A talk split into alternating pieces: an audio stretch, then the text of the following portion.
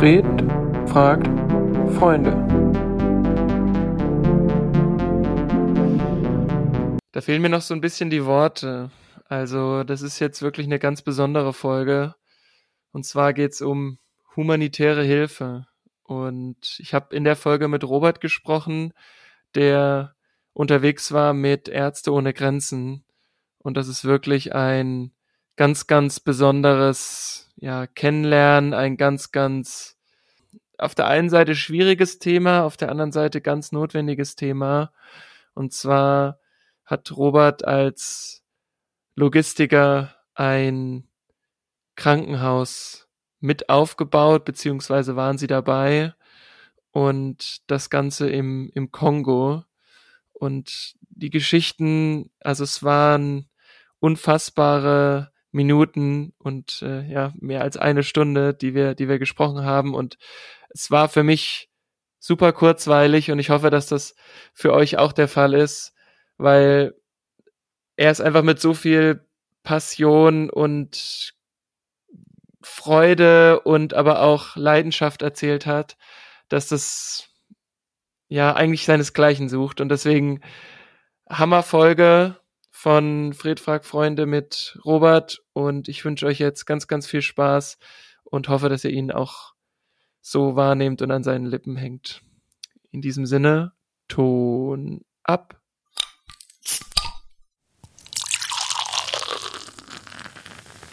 And we are live. Einen schönen guten Abend aus Mainz. Einen schönen guten Abend aus Hamburg. Uh, aus Hamburg. Das ist ja äh, hoch im Norden heute, der Gast aus dem Podcast. Aber wirklich, ganz oben. Und sogar mit gutem Wetter, muss man ja auch mal sagen. Ist ja nicht selbstverständlich. Wir haben auch Sonne hier oben. Gerade heute blauer Himmel, 14 Grad. Schön. Jetzt bin ich ein bisschen neidisch, weil hier war es alles andere als gut. Hier war es 6, 7 Grad, grauer Himmel den ganzen Tag gehabt. Also so semi-gut. Wir haben heute den 17.04. und heute ist der Robert zu Gast. Herzlich willkommen nochmal ganz offiziell. Vielen Dank, freue mich hier zu sein. Und ich freue mich, dass du dir die Zeit genommen hast, uns heute ein bisschen was zu berichten. Und zwar kennst du den Lukas ganz gut, der den Auftakt von Fred fragt Freunde gemacht hat. Das ist nämlich dein Bruder. Den kenne ich ganz gut, ja. und der, den habe ich gefragt, wen er mir noch empfehlen würde, um mal einen Podcast aufzunehmen. Und er hat gemeint, der Robert, das ist auf jeden Fall ein Must-Have. und jetzt haben wir zwei es geschafft und ja, du hast die Corona-Zeit ein bisschen anders verbracht als vielleicht der eine oder andere. Und das ist, ich weiß gar nicht, wo man da am besten anfängt zu fragen, aber wie kommt man denn dazu, für Ärzte ohne Grenzen zu arbeiten? Ja, das ist tatsächlich eine sehr gute Frage.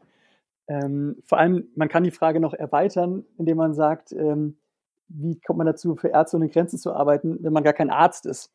Weil als ich dann erzählt habe, ja, es geht los mit Ärzte ohne Grenzen, dann haben mich alle angeschaut und gesagt, hey, aber du, du bist doch gar kein Arzt. Das war übrigens auch eine meiner ersten Fragen an Lukas, was für ein Arzt du denn bist. genau. Und ähm, ich hatte das vorher tatsächlich auch nicht so ganz auf dem Schirm, aber Ärzte ohne Grenzen, die suchen tatsächlich auch Leute, die so ein bisschen im Hintergrund operieren, äh, die die Projekte managen, die gucken, dass die, ähm, dass die ganzen Medikamente und Spritzen und was man alles sonst so braucht von A nach B kommen, dass die Finanzen passen, dass die richtigen Leute eingestellt werden. Das ist im Endeffekt auch ein Unternehmen und dementsprechend braucht man da halt mehr als nur Ärzte. Und ähm, macht, ergibt irgendwie Sinn, aber hat man vielleicht nicht sofort so auf dem, auf dem Zettel. Nee, überhaupt nicht. Also für mich war Ärzte ohne Grenzen immer ja halt Ärzte, die sich engagieren in anderen Ländern. Genau, das ist auch richtig, aber es ist halt noch, noch ein bisschen mehr. genau, aber ja, wie bin ich, wie bin ich dazu gekommen? Also große Frage, ähm, um mal klein anzufangen. Ich hatte tatsächlich irgendwie immer schon so, auch nach dem Studium, ich habe äh, Wirtschaftsingenieurwesen studiert und ich hatte immer schon so diesen, diesen Hintergedanken, ja, was, ähm, wie, sag mal, wie machst du jetzt eigentlich die Welt besser? Also ganz klassisch irgendwie idealistisch gedacht, was kann ich jetzt als Robert machen, um jetzt hier irgendwie die Welt ein Stück weit immerhin zu, zu verbessern? Hatte immer diesen Gedanken, ja, vielleicht mal Richtung humanitäre Hilfe, Entwicklungsprojekte oder sowas in der Art. Aber das war immer so ein, ja, so eine Art Hirngespinst, was so irgendwo im Hinterkopf mal so gelagert war, aber man hat sich jetzt nie so ernsthaft im Detail jetzt damit vertraut gemacht, weil ich habe auch ähm, dual studiert bei Airbus in Hamburg und hatte da eine, eine super Zeit und wurde dann auch übernommen und dann, dann, wie das eben so ist, man ist dann im Studium dabei, man ist auf der, die ersten Jahre im Job dabei, habe dann noch parallel dazu noch einen Master gemacht online. Mhm. Damals war online Master machen ja noch was Besonderes. Heute noch so ein ja, Ding. Das ist halt was anderes. genau. Und dann war, ist das so ein bisschen in den Hintergrund geraten, dieses Thema helfen, wie auch immer das geartet ist. Es war eher so eine, ja, so eine nebulöse Wolke, die nicht so wirklich Gestalt angenommen äh, hat. Und man hat das immer irgendwie ja, man hat es immer so auf die lange Bank geschoben und es gab ja immer tausend andere Sachen, die irgendwie Spaß gemacht haben. Ne? Man hat irgendwie seine kleinen Projekte immer gemacht ähm, und da kommt ein zum anderen und auf einmal gehen da die Jahre so ins Land. Und für mich gab es tatsächlich dann so einen Punkt, der mich so sehr, auf sehr drastische Art und Weise so ein bisschen hat innewerden lassen. Und das war ähm, an einem schönen Tag, ich glaube, das war im März 2019. Genau, März 2019 und das war einer von diesen, von diesen Tagen, da sind wir, haben wir morgens die Autos voll gemacht und sind dann mit ein paar Leuten äh, losgedüst, noch weiter in den Norden, und zwar nach Dänemark, an die, an die Westküste, ja, nach Vejers Strand. Ah, mh. Denn das war auch herrliches Wetter angesagt und ähm, ja, dann wollten wir uns einen schönen Tag am Wasser machen, äh, ein bisschen am Strand spazieren gehen und äh, einfach eine herrliche Zeit haben und abends wieder zurück. Das ist ein wilder Ritt, aber das haben wir immer gerne mal ab und zu gemacht. ist ja jetzt nicht so, als ob man von Mainz nach Dänemark fährt. Ja, genau. Sondern von Hamburg, das fährt, da fährst vielleicht drei Stunden oder so fährst du da. Ja, okay. Ist immer noch weit, aber. Ist immer noch weit, aber es ist, ähm, kann, kann man ab und zu mal machen. Und was man da nämlich noch, noch zusätzlich machen kann, und das war auch so der Grund, warum wir dann losgefahren sind, man kann da Gleitschirmfliegen gehen. Also Gleitschirmfliegen kann man nicht nur in den Bergen, ähm, sondern kann man tatsächlich auch äh, an der Küste machen, wenn man da eine Düne hat oder eine, mhm. eine Steilklippe. Man nutzt dann quasi den, den Wind, der dann vom Meer kommt, also der Wind muss vom Meer kommen und der sollte dann so möglichst rechten Winkel auf die, auf die Düne oder auf die Klippe stoßen und dann bildet sich da so eine Art ähm, Auftriebspolster und dann kannst du da wirklich unfassbar herrlich mit deinem Gleitschirm da dann stundenlang in der Luft sein und dann die, die, die Düne da rauf und runter pilgern. Äh, bis dann so vier, fünf Meter über, über, über der Düne und fühlt sich echt wie so ein Vogel. Also mit der, manchmal fliegst du auch dann mit den Möwen da über der Düne längs. Also es ist wirklich, es ist wirklich, so, so nah war der Mensch, glaube ich, noch nie am Fliegen wie beim Gleitschirmfliegen. Ja? Also es ist wirklich mhm. super, super geil. Und ähm, das war auch der Plan für diesen Tag. Und das habe ich mit einem Kumpel, haben wir das schon häufiger gemacht, dass wir dann irgendwelchen kurzen Trips da nach Dänemark geballert sind äh, und uns da dann da ins Gurtzeug geschmissen haben und dann da ähm, fliegen gegangen sind, weil wir immer diese Idee hatten, ja, es ist einfach so geil. Also, wenn du einfach dieser Moment, wenn der Schirm dich so langsam vom Boden abhebt und auf einmal dann das Gefühl schwerelos wirst und dann mit den, mit den Möwen zusammen dann über den Dünenkamm fliegst und blickst aufs Wasser und es glitzert und lässt einmal im, im, Flug dann die Hand über die Dünengräser streichen. Also es ist schon sehr geil. man, merkt, man merkt gar nicht, dass du dafür schwärmst. ja, genau. Aber an dem Tag kam es dann leider ein bisschen anders. Bedingungen waren dann so ein bisschen, ja, es war schon anspruchsvoll, es war dann ein bisschen mehr Wind als angesagt und dann sag mal, komm, versuchen wir es trotzdem mal. Und dann war ich in der Luft und dann war wieder dieses herrliche Gefühl und dann merkte ich, ach, aber ich sollte vielleicht doch demnächst wieder landen, weil der Wind ist schon ordentlich. Man muss halt aufpassen, dass man quasi nicht hinter die Düne kommt, weil da hat man so, äh, das nennt sich die Lehwalze. Also bedeutet quasi, da ist die Luft so ein bisschen turbulenter und da sollte man einfach nicht fliegen. Und dann kam es, wie es kommen musste, kam eine ordentliche Böe rein, ich wurde so ein bisschen versetzt, habe dann das falsche Manöver gemacht, äh, habe falsch reagiert und da kamen noch ein paar andere Sachen dazu, die das jetzt zu weit führen würden und auf einmal beschleunigt mein Schirm dann ordentlich und ich kann daran meinen Steuerlein ziehen, wie ich will und habe auf jeden Fall die Kontrolle nicht mehr. Und ich sehe nur noch, wie ich auf so eine große Düne zu rase.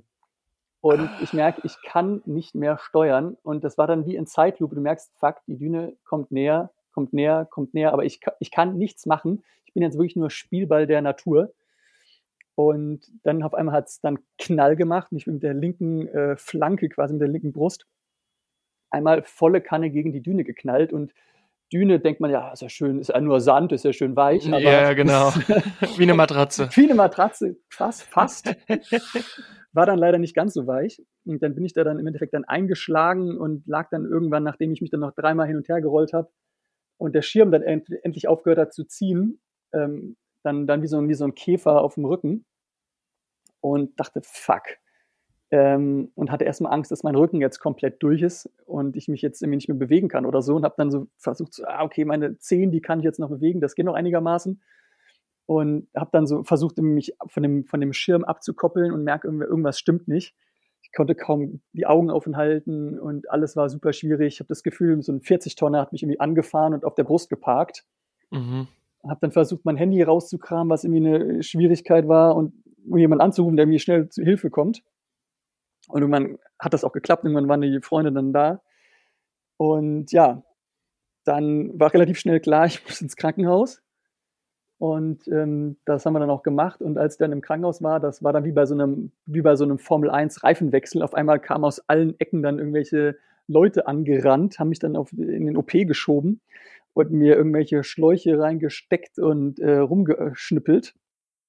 Und das Ende vom Lied war, ich hatte dann einen äh, traumatischen Pneumothorax, nennt sich das. Bedeutet quasi, dass ähm, mein einer Lungenflügel komplett kollabiert war. Oh. Gott sei Dank hat man da zwei. Von daher hatte ja noch einen zum Atmen. Ähm, aber der eine war, wie gesagt, komplett kollabiert. Dann haben sie mir da so eine Drainage reingesteckt, dass sich da ähm, alles wieder richtet. Und das war dann auch zum Glück von Erfolg gekrönt. Und dann gab es diesen einen, diesen einen Moment, wo dann der, wo dann der Chirurg dann zu mir gesagt hat, und ich war, wie gesagt, völlig mit Morphium zugeknallt, ich habe da kaum was gemerkt. Aber da gab es diesen einen Moment, und das leitet jetzt wieder zu der Ausgangsfrage hin. Ähm, der Chirurg meinte dann mich dann im, im äh, Krankenhaus in Esbjerg, auch in Dänemark, ähm, auf Englisch, auf Deutsch hat er sinngemäß dann gesagt, Herr Kösch, also das war wirklich eine lebensbedrohliche Situation, das hätte auch ganz anders ausgehen können. Autsch. Autsch, genau. Und so eine Situation hatte ich vorher noch nicht gehabt in meinem Leben. Und das hat so ein bisschen gedauert, bis das so ein bisschen dann gesackt hat äh, und ich dann festgestellt habe, fuck, das war wirklich eine Situation, das war echt knapp. Also das hätte auch ähm, anders ausgehen können. Weil sonst, man ist ja wie so Mitte 20, Mitte, Ende 20 und man fühlt sich so mehr oder weniger immer, was, was soll schon groß passieren, ne? Und unendlich viel Kraft, mir kann niemand was. Genau, man ist so ein bisschen unsterblich und ähm, was, was soll schon groß passieren, ja? Da schüttelt man sich im Zweifel und dann geht das schon weiter, ja?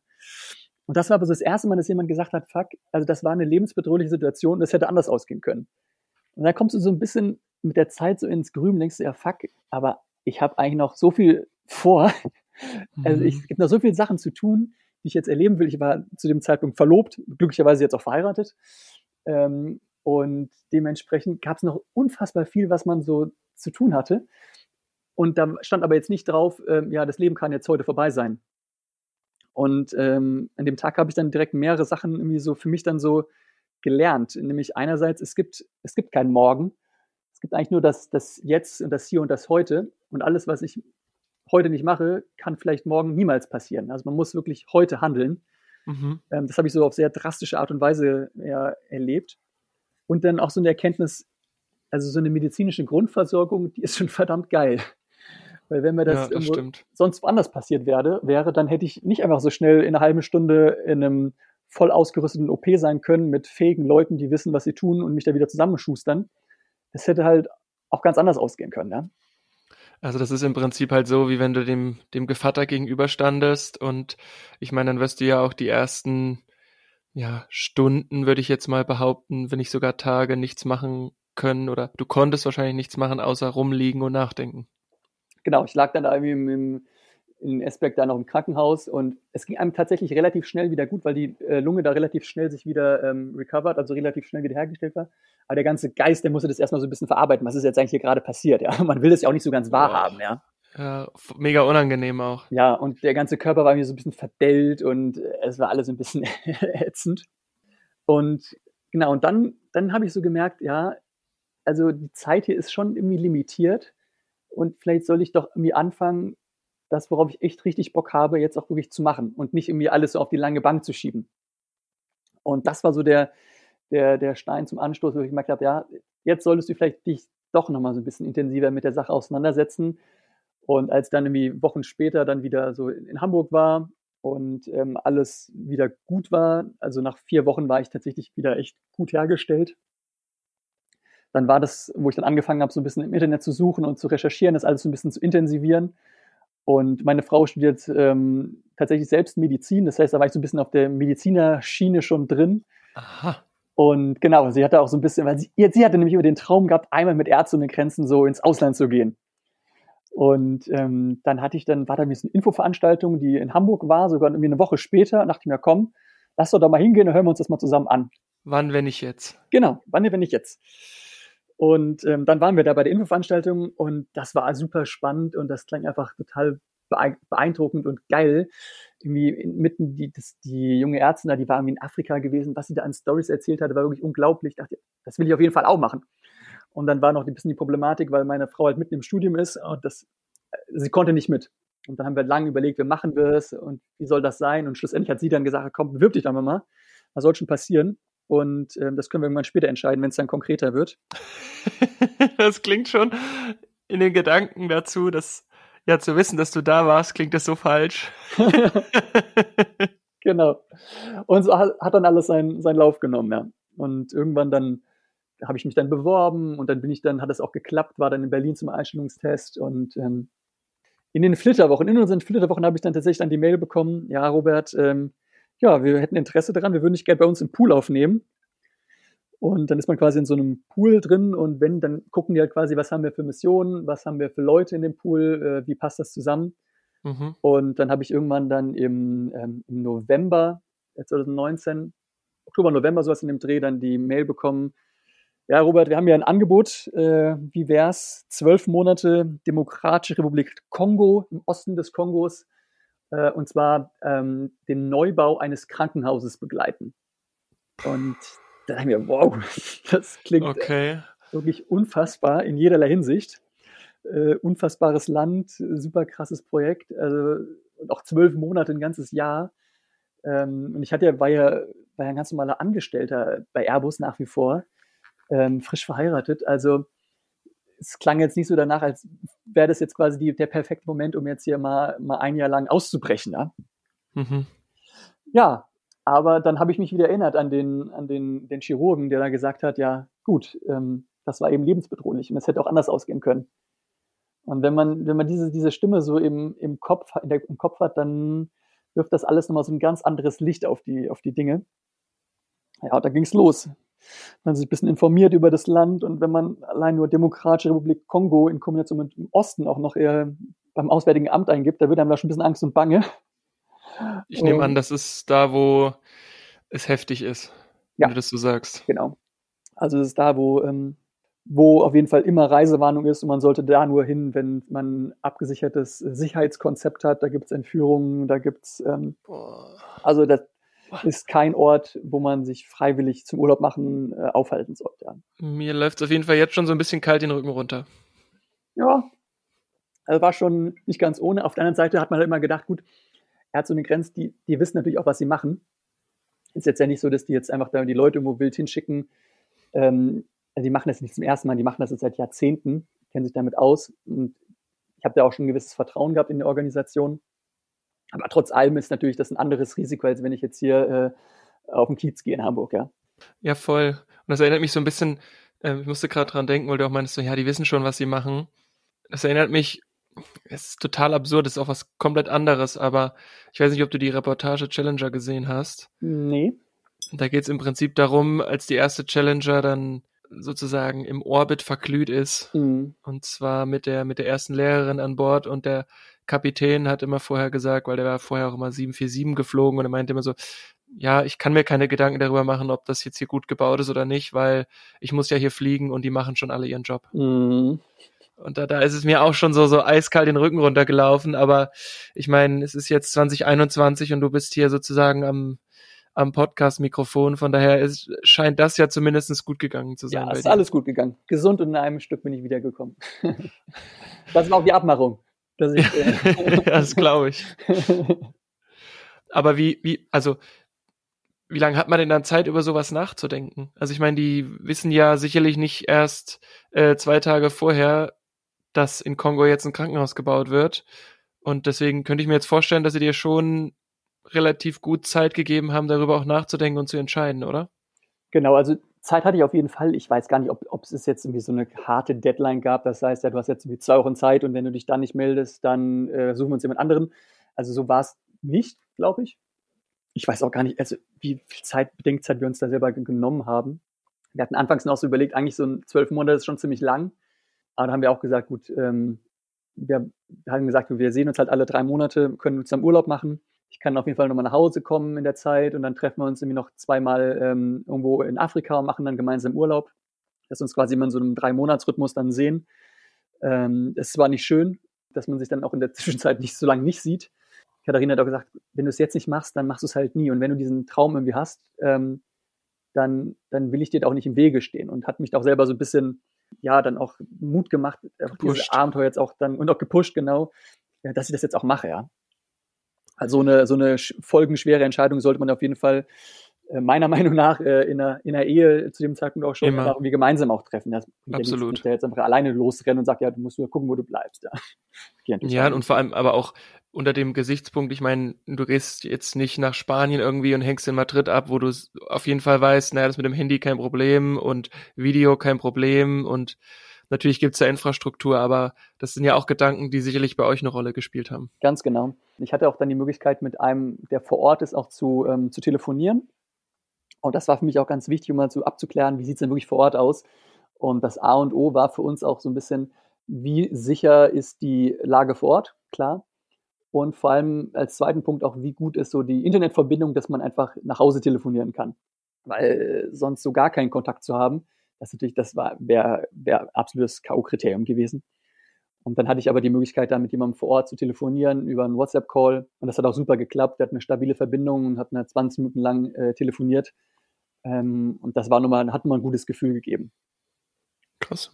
Aber das heißt quasi, du, also ihr habt dann die Entscheidung getroffen, dass du das machst. Aber dann war ja immer noch so ein, so ein großer Arbeitgeber mit einem A in deinem Rücken. Ja, ganz genau. Der war auch noch da. Und ich hatte das vorher mit meinem Chef schon mal so ein bisschen andiskutiert, dass sowas im Raum steht, ähm, das endlich aus allen, aus allen Wolken fällt. Aber auch da muss man natürlich schon sagen, da gibt es auch ein paar Hürden zu überwinden. Weil man ist natürlich irgendwie selber in den Projekten, da will man auch irgendwie weiterkommen und ähm, man überlegt sich, okay, was hat das jetzt für eine, für eine Außenwirkung, sage ich mal? Ähm, macht das so viel Sinn? Ähm, aber da, auf der anderen Seite ist halt auch der Vorteil von so einem riesigen Arbeitgeber wie jetzt Airbus auch, ähm, dass man halt auch da so ein paar Modalitäten hat, wo man sowas sich mal erlauben kann. Also man kann ein Sabbatical machen oder man kann, in meinem Fall habe ich dann eine unbezahlte Freistellung genommen. Das heißt, ich habe einfach dann, mein Vertrag wurde dann ruhend geschaltet. Ja, mega gut. Ähm, hatte aber dann die Möglichkeit, einfach nach zwölf Monaten dann sagen, so, jetzt bin ich wieder da und habe dann Anrecht auf eine, auf die gleiche oder vergleichbare Stelle wieder. Also ja, ein unfassbarer Schatz. Aber diese Option, die hatte ich natürlich auch all die Jahre davor auch schon gehabt. Da hab ich, die habe ich halt nur nie gezogen, die Karte. Weil es dir noch nicht wichtig genug Weil war. Weil mir es noch nicht wichtig genug war, genau. Und ähm, habe ich wieder gemerkt, ja, wenn man halt irgendwas wirklich so wirklich will und da so wirklich so sein, all sein Elan hinterklemmt, dann tun sich da vielleicht auch Türen auf, die man vorher so gar nicht auf dem Schirm hatte. Und ähm, ja, da habe ich das natürlich auch andiskutiert. Und das war auch klasse zu sehen, weil ich dann sowohl von, von meinem Chef als auch von, von der Personalabteilung da absoluten Rückenwind bekommen und Rückendeckung bekommen habe. Also es war dann tatsächlich echt so ein Selbstgänger ein Stück weit, weil alle gesagt haben, ja, okay, für so ein Projekt, das klingt cool, da kannst du selber viel lernen. Ähm, ja, dann unterstützen wir dich da total und äh, los geht's, ja. War es auch noch Teil der internen Kommunikation bei Airbus? Äh, nee, das war tatsächlich noch nicht Teil. Aber mal gucken, was da noch kommt in Zukunft. genau. Und dann bist du sozusagen zwölf Monate beurlaubt worden und bist dann im Februar 2020 Richtung Kongo aufgebrochen. Januar sogar schon, aber ansonsten alles richtig, genau. Und wie, also, wie kann man sich das dann vorstellen? Ist es dann so, weil du hast es ja auch als Sabbatical bezeichnet. Ich meine, bekommt man bei Ärzte ohne Grenzen dann die Unterkunft und das Essen und so, sag ich mal in Anführungsstrichen, ein Taschengeld oder ist das schon auch wie ein richtiger Job? Also es ist ein, es ist ein richtiger Job, muss man auf jeden Fall so sagen. Und es gibt auch Leute, die diese Tätigkeit wirklich über 15 Jahre hinlang machen, dass quasi das deren normales Leben ist. Ähm, aber man hat einen ganz normalen, ich hatte einen ganz normalen deutschen Arbeitsvertrag, ergänzend dazu noch einen Entsendungsvertrag. Äh, man kriegt ein ganz normales Gehalt, äh, das ist sogar öffentlich, 1600 Euro, äh, die du da dann brutto bekommst. Mhm. Und vor Ort kriegst du dann quasi nochmal ein bisschen Tagesgeld. Und von diesem Tagesgeld äh, wird unter anderem dann, dann dein Essen bezahlt. Und ansonsten ähm, Unterkunft äh, und vor Ort und so wird, äh, wird alles gestellt. Also da muss man sich um nichts kümmern. Genau, also es ist jetzt kein Job, um jetzt unbedingt reich zu werden, ähm, aber auf jeden Fall reich an Erfahrungen. Also so viel kann man, kann man auf jeden Fall schon mal sagen. Ja, das, das stimmt. Und aber nimm uns doch mal mit. Also wie war das denn so ab dem Moment, wo du, ich vermute, in Hamburg dann in den Flieger gestiegen bist, da so das, das Erlebnis zu starten? Ja, also das war wirklich, also eine unglaubliche, riesige Tour. Also ich bin gestartet äh, tatsächlich in der S-Bahn in Hamburg, musste mich dann da schweren Herzens von meiner Frau verabschieden. Ähm, dann bin ich mit der S-Bahn weiter zum Bahnhof, dann nach Berlin. Äh, da hatte ich dann, ähm, weil da ist die Zentrale, die deutsche Zentrale, hatte ich noch ein Briefing. Von da aus ging es dann weiter nach Amsterdam. Da ist das Headquarter, da haben wir nochmal Briefings gehabt und dann ging es auch da schon in den Flieger nach Ruanda. Ähm, und dann von Ruanda wurde ich dann da abgeholt in der Hauptstadt Kigali und dann im, ähm, im Auto an die äh, Grenze gefahren, Demokratische Republik Kongo.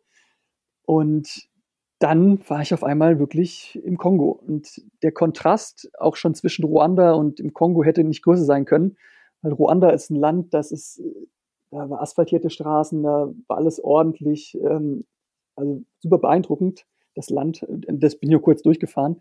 Und dann kommst du in, in, im Kongo an und da, da hast du echt gedacht, ich bin jetzt irgendwie 20 Jahre noch mehr in der Zeit zurückgereist. Da gab es dann also alles super dreckig, alles kaum Kanalisation. Die Stadt hieß Bukavu, wo ich da äh, anfangs angekommen bin. Da will ich jetzt aber gar nicht so viel drüber erzählen, weil der eigentliche Ort, wo ich dann gelebt habe, die Stadt äh, hieß Baraka. Die war zweieinhalb Stunden nochmal, ähm, ja, zweieinhalb Stunden kann man gar nicht sagen. Die war ähm, 200 Kilometer weiter südlich ähm, von Bukavu an dem Tanganika-See gelegen. Der Tanganika-See ist der tiefste See Afrikas mit äh, 1400, Kilometer, äh, 1400 Meter Tiefe, also ein unfassbar tiefer See. Und der See ist auch irgendwie über 600 Kilometer lang, also ein Riesenteil. Ja, ich habe es gerade mal aufgerufen. Sieht auf jeden Fall sehr beeindruckend aus, aber vermutlich ist er nicht so still und ordentlich und sauber, wie er hier bei Google Maps aussieht. Ja, also in der Mitte des Sees schon. Äh, eher an Ufernähe sieht es ein bisschen anders aus. Und ähm, um dich jetzt quasi mal so mitzunehmen, ähm, wir sind dann da äh, am Nordende des, äh, des Tanganika-Sees angekommen. Mit so einem Geländewagen sind wir da angekommen. Es war eine unfassbar rüttelige Straße. Da gab es nur, nur, nur fünf Kilometer waren asphaltiert von den 60, 70 Kilometern, die wir da gefahren sind. Und dann mussten wir auf dem Wasserweg weiter, weil die äh, Straße, die sonst weiter nach Baraka zum Ziel führte, die war ähm, nicht freigegeben von Ärzte ohne Grenzenseiten, weil es immer wieder Überfälle gibt, ähm, einfach zu gefährlich. Deswegen sind wir dann mit dem Boot abgeholt worden, einmal über ein, äh, hatten da so ein eigenes Boot von Ärzte ohne Grenzen. Und dann sind wir da quasi dann nach Baraka gekommen. Und da war ich auf einmal dann wirklich, da habe ich gemerkt, okay, jetzt, jetzt, jetzt bin ich wirklich angekommen.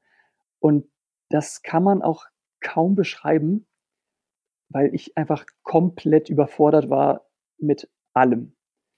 Also ich bin sonst jemand, der schon irgendwie ein bisschen rumgekommen ist vorher auf der Welt. Ich ich war schon mal in China, in Sri Lanka, äh, in Mexiko. Ich, also habe ein bisschen was schon gesehen und würde mich auch als jemanden beschreiben, der sich sonst irgendwie schnell auf neue Situationen einstellen kann und jemanden jetzt nicht sofort total mit Sachen so schocken kann. Ja? Aber als ich da angekommen bin, da war ich wirklich, da war ich wirklich nicht mehr ich selbst. Ich war einfach völlig überfahren von, von allem. Woran lag das? man muss sich das so vorstellen, dieser Ort, wo ich war, Baraka, ist eine Stadt, das sind, keine Ahnung, wie viele Leute leben, 100.000 schätzungsweise. Aber in, diesem, in dieser Stadt, die hat quasi den Begriff Stadt eigentlich kaum verdient. Es gibt nämlich keine Infrastruktur. Und wenn ich sage keine Infrastruktur, dann meine ich wirklich keine. Also, also wir reden jetzt nicht wie bei uns, da gibt's jetzt keine Ampeln oder da gibt's mal ein Schlagloch, sondern du meinst wahrscheinlich wirklich keine Kanalisation, keine Straße, keine äh, geordneten Wohnflächen. So ja. würde ich es mir jetzt zumindest vorstellen. Genau, also es gibt tatsächlich keine Kanalisation, es gibt keine asphaltierten Straßen, es gibt kein Stromnetz, es gibt kein Wassernetz, außer so ein paar, ähm, paar Brunnen. Und das kann man jetzt zwar so, so einfach sagen, aber wenn man sich dann mal versucht, so ein paar Minuten damit zu beschäftigen, was das quasi vor Ort für die, für die Menschen da bedeutet, dann sind die Komplikationen wirklich unglaublich. Das heißt, das bedeutet schon mal, wenn du keinen Strom hast, dass es in der Nacht sofort zappeduster ist da. Äh, ein paar Leute hatten dann so ein paar ähm, aus China kommende ähm, Solarpanels, mit denen man so eine ein bisschen, bisschen Licht hatte in der Nacht. Mhm. Ähm, aber wenn du keinen kein Strom hast, dann kannst du beispielsweise hast, hast du auch logischerweise auch keinen Kühlschrank. Ähm, dann hast du auch kein, kein, kein Festnetztelefon oder und auch vor allem schon vor allem schon mal kein, kein äh, WLAN oder so zu Hause. Ja? Ähm, wenn du kein Wasser hast, dann musst du halt irgendwie zusehen, dass du irgendwo dein Trinkwasser herbekommst. Das heißt, jeden Morgen hast du dann immer die, die große Schlange gesehen von, von Frauen und Kindern, die sich um diese Brunnen geschart haben mit ihren großen gelben Wasserkanistern und dann da die Tagesration Wasser abgeholt haben. Also das war quasi das, wo man sich, äh, ja, wo man erstmal so zurechtkommen musste. Und dann auch die ganze Kultur war komplett anders. Die Leute haben da Französisch gesprochen oder irgendwelche, ähm, irgendwelche lokalen Sprachen wie Suaheli oder Lingala. Das heißt, du hast mal nichts verstanden. Ja, ich, ich spreche ein bisschen Französisch, war im Auslandssemester in Frankreich, aber das war trotzdem nochmal eine, eine ganz andere Welt, ja. Und, und, und ich nehme an, dass ihr auch nicht an dem Brunnen standet oder du jetzt. Und ähm, ich könnte mir auch vorstellen, dass es dann vielleicht so ist, wie wenn ein Westdeutscher mit einem Ostdeutschen redet, so die, sag ich mal, Maximalausdehnung. So vermutlich hört sich das dann an, wenn du dann mit dem, ja, ich nenne es jetzt mal Auslandssemester Französisch, was wahrscheinlich auch schon ein bisschen her war, ja, genau. dann da dahin marschierst. Genau, ja. Und jetzt muss ich mich erstmal wieder, ich muss erstmal wieder alles neu lernen. Ja. Ich muss erstmal lernen, in unserer Base, die wir da hatten, äh, es gab zwei, äh, zwei ähm, Plural von Base, Bases, also zwei Stützpunkte von Ärzte ohne Grenzen in der, ähm, in der Stadt. Die hießen lustigerweise alle sehr, hatten sehr lustige Namen alle. Die eine hieß Mango, die andere hieß Papaya. Und ähm, das hatte schon mal, war schon mal sehr sympathisch, weil es so die gewisse Leichtigkeit irgendwie klar gemacht hat. Ähm, und ich habe in Papaya gewohnt. Sehr und gut. in Papaya waren wir eben zuständig eben für den Neubau des Krankenhauses. Und in Mango war man zuständig, ähm, das war das größere und wesentlich ältere Projekt für die ähm, Unterstützung der existierenden Gesundheitseinrichtungen. Es gab schon ein altes Krankenhaus, ähm, es gab ein Cholera-Center, es gab ein großes Malaria-Zentrum. Ähm, also da wurde extrem viel gemacht. Und wie gesagt, ich war in Papaya und musste jetzt erstmal super viele Sachen auch lernen. Also wie funktioniert beispielsweise unser gesamtes System da? Weil mein Job war, für die Logistik der Base zu sorgen, dass da alles funktioniert. Ich musste, war für die Finanzen verantwortlich und auch ähm, für das Personal. Und dann gab es ein zweites Team, was dann quasi inhaltlich am Krankenhausbau äh, gearbeitet hat, also Architekten und Wasserexperten, weiß ich nicht alles. Und denen hätte ich dann so zugearbeitet. So war die grobe Idee. Und ich musste aber erstmal lernen, wie funktioniert überhaupt diese Base? Also wie klappt das, wo kriegen wir unseren Strom her? Weil Strom brauchten wir schon. Also wir hatten da Generatoren. Wo kriegen wir unser Wasser her? Ähm, da hatten wir uns auf ganz abenteuerliche Art und Weise, wurde das äh, aus irgendeinem Brunnen mit einer Pumpe rausgeholt, hatten wir dann selber Leitungen verlegt, also total irre. Man muss erstmal alles von der Pike auf wieder lernen. Ich habe gedacht, also ich bin ja wie, wie so ein Alien und ich komme überhaupt gar nicht, gar nicht zurecht. Ja? Und auch ein weiterer Faktor war, ich war halt und bin nach wie vor weiß, ja. Und man muss sich das so vorstellen, als war dann in den nächsten Tagen, bin ich ja morgens joggen gegangen mit einem, mit einem Wärter, der mich da mitgenommen hat. Ähm, sobald du einen Fuß aus der, aus der Tür raussetzt, äh, bist du im absoluten Fokus. Im Kongo sind 75 Prozent der Menschen unter 30 Jahre alt. Und in Baraka war, glaube ich, ich habe jetzt keine belastbaren Zahlen, aber gefühlt waren 80 Prozent der Menschen dort vor Ort äh, Kinder. Und sobald du nur einen Fuß vor die Tür auf die Straße setzt, oder was heißt Straße, also auf den, auf den Sand setzt, bist du um, umzingelt von, von Kindern, die mit ihren kurzen kleinen Fingern auf dich zeigen und Musungu, Musungu rufen. Weißer Mann nehme ich an. Genau, weißer Mann. Und ähm, dieses Wort hat sich wirklich fest in meinen Ohren eingebrannt. Weil das hat man, war immer so, so ein Dauerrauschen, immer Musungu, Musungu, Musungu. Und ähm, es gab weiße Menschen in Baraka und das waren, glaube ich, so vier oder fünf. Und die haben alle bei Ärzte ohne Grenzen gearbeitet. Das heißt, man konnte aufgrund meiner Hautfarbe sehen, wo ich arbeite. Und das ist ein ungewohntes Gefühl. Das hatte ich bis dahin noch nicht. Und ist vor allem auch, also gerade wenn man jetzt wieder an das denkt, was du anfangs geschildert hast mit Auswärtiges Amt, Reisewarnung, Osten des Kongos und jetzt gibt's eine Handvoll Menschen, die in diesem Ort arbeiten und man weiß auch, wo sie arbeiten, dann ist es auch nicht mehr schwer, sich da weitere Gedankenkonstrukte zu bauen. Ganz genau. Und das ist natürlich auch immer ein Thema. Und auf der anderen Seite, Ärzte ohne Grenzen ist halt schon sehr lange vor Ort und die, die Bevölkerung vor Ort weiß auch schon, oder so ist zumindest der Grundgedanke, äh, weiß, was die Zielsetzung von Ärzte ohne Grenzen ist. Wir sind unabhängig, unparteilich, neutral eingestellt, äh, wollen helfen, äh, wollen eben die Gesundheitsvorsorge da verbessern, sodass wir quasi den Rückhalt der Bevölkerung haben. Und das ist im Endeffekt unser, unser großer Schutz da vor Ort. Ähm, wir wohnen da auf der anderen Seite auch immer, ja, hinter Gittern im Endeffekt. Also unsere Base Papaya war eingezäunt. Oben war äh, Stacheldraht drauf und alles. Wir hatten äh, Wärter, die da 24-7 immer waren. Die waren jetzt zwar nicht bewaffnet, aber die waren einfach da, um zu sagen, die Sachen gemanagt haben, die dann, wenn irgendwie in der Nacht irgendwas vorgefallen ist, dass einfach jemand vor Ort war. Ähm, wir hatten da Fahrzeuge, wo wir 24-7 hatten wir da äh, auch einen Fahrer immer vor Ort. Also wir hatten da so einen riesigen Gelände-Jeep bei uns in der Base stehen. Rino hieß der. Alles hatte Name. ähm, es war so ein ähm, Toyota Land Cruiser. Und der war immer einsatzbereit, wenn irgendwas ist, dass wir da irgendwo dann sofort abhauen könnten. Das musste da anfangs auch so einen großen, ähm, der Local Security Plan das war dann dieses tragfähige Sicherheitskonzept, von dem man äh, eine, äh, das Auswärtige Amt gesprochen hatte. Mhm. Ähm, das gab's. Das heißt, es gab immer Evakuierungsrouten. Es war einfach rein pro forma, ähm, dass es einfach sowas gibt für den Fall der Fälle, dass man einfach da, dass man da bereit ist. Ja. Aber es ist schon auch komisch, da anzukommen und sich erstmal dieses Ding anzugucken Total. oder anzuhören, oder? Total. Und das war quasi, war einer der vielen Facetten, wo ich so dachte, Mensch, wo bin ich jetzt hier eigentlich, ja? Äh, klar, also ich hatte vorher auch einen, ähm, einen Einführungskurs, äh, eine Woche lang in Bonn war das. Äh, es war noch im, äh, im November, Dezember davor. Da hat, wurde man schon so ein bisschen darauf vorbereitet, was einen so erwartet. Aber trotzdem vor Ort war dann trotzdem einfach aufgrund der Vielzahl an neuen Informationen, man war einfach total erschlagen von allem. Ja.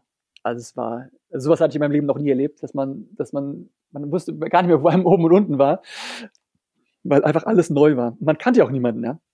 Ich kann mir das, also ich kann es nicht ganz nachvollziehen, weil ich nie ganz alleine war. Also ich habe auch für, für Lufthansa mal äh, einmal in, in Indien und einmal in, in Shanghai jetzt gearbeitet, mhm. aber das war halt Delhi und Shanghai. So, also da merkte man schon, wenn man keine Erfahrung hat und dann in so eine neue Kultur abgelassen wird, geschickt wird, was das mit einem macht. Aber das ist natürlich was anderes, wenn man einmal mit zwölf und einmal mit zwei anderen Personen in einem, ja, in einem Einsatz geht, die man schon kennt. Und dann halt auch, ich meine, die Städte sind irgendwie auch westlich. Ja. Ne? Also gerade so die Hauptstädte. Und deswegen glaube ich, ist es nur irgendwie für mich so, zumindest ansatzweise nachzuvollziehen, wie sich das anfühlen musste, dann da hinzukommen, die dir alles erstmal erklären. Ich nehme an, ihr hattet sicherlich auch bewaffnete Guards, oder? Nee, hatten wir tatsächlich nicht. Ähm, aus dem Grund, weil wir damit ähm, nicht zur Zielscheibe werden wollten. Ähm, weil sobald du quasi eine Waffe hast, dann hast du eine gewisse, hat es ja auch eine gewisse Aussage. Und es war quasi immer so, nee, wir sind neutral, wir sind quasi diejenigen, die äh, die weiße Flagge wehen lassen. Und wir sind hier unbewaffnet und wir vertrauen auf den Schutz der Bevölkerung. Und wir haben quasi keine Hintergedanken. Das sehen andere Hilfsorganisationen anders. Beispielsweise auch da waren ja auch die Vereinten Nationen in der Nähe. Äh, die waren natürlich alle bewaffnet, aber das ist quasi so das große Credo von Ärzte ohne Grenzen. Nee, wir haben keine Waffen. Wie hat sich das für dich angefühlt? Ja, Im ersten Moment war ich da sowieso so überfordert von allem. Das, das war einfach nur ein weiterer Faktor, ja. Ähm, also das hat mich tatsächlich gar nicht gestört. Man muss einfach sich an, einfach an viele, an viele Regeln einfach gewöhnen, also diese ganzen Sicherheitsregeln beispielsweise. Ähm, bei dem besagten Joggen, ich weiß noch, dann stand ich quasi dann äh, mit meinen Laufsachen da früh morgens wollten eigentlich jetzt los und die Wärter machen einem dann so die Tür auf und äh, schreiben dann auf so einer Tafel auf, äh, äh, wann man jetzt die Base verlassen hat. Und dann haben wir gesagt, ja, Robert, so kannst du aber noch nicht raus. Ich so, Hä? Wie? Wo ist denn dein Funkgerät? Ich so, ah, ja, Funkgerät, da war doch was. Wir müssen nämlich immer 24-7 nee. auch ein Funkgerät ähm, dabei haben, auch beim Joggen. Da habe ich mein Funkgerät halt eben vergessen und musste nochmal zurück ins Zimmer tapern, es wiederholen. Und da muss halt immer erreichbar sein, falls irgendwas ist, ja. Und das ist auch so eine Umstellung und dann läufst halt da überall mit dem Funkgerät rum und das, dann ist mal was, dann musst du mal rangehen. Also das war einfach einer von vielen Faktoren, die man erstmal wieder so lernen musste und man konnte einfach auch nichts einschätzen. Ähm, ich erinnere mich an eine Situation, äh, da sind wir dann, dann äh, an der Straße lang gelaufen und dann ist so ein Moped äh, da so relativ dicht an mir vorbeigeholpert und so in typisch deutscher Manier wollte man sich schon so beschweren, ey, was ist denn hier los? Äh, fahr mal nicht so nah an mir vorbei.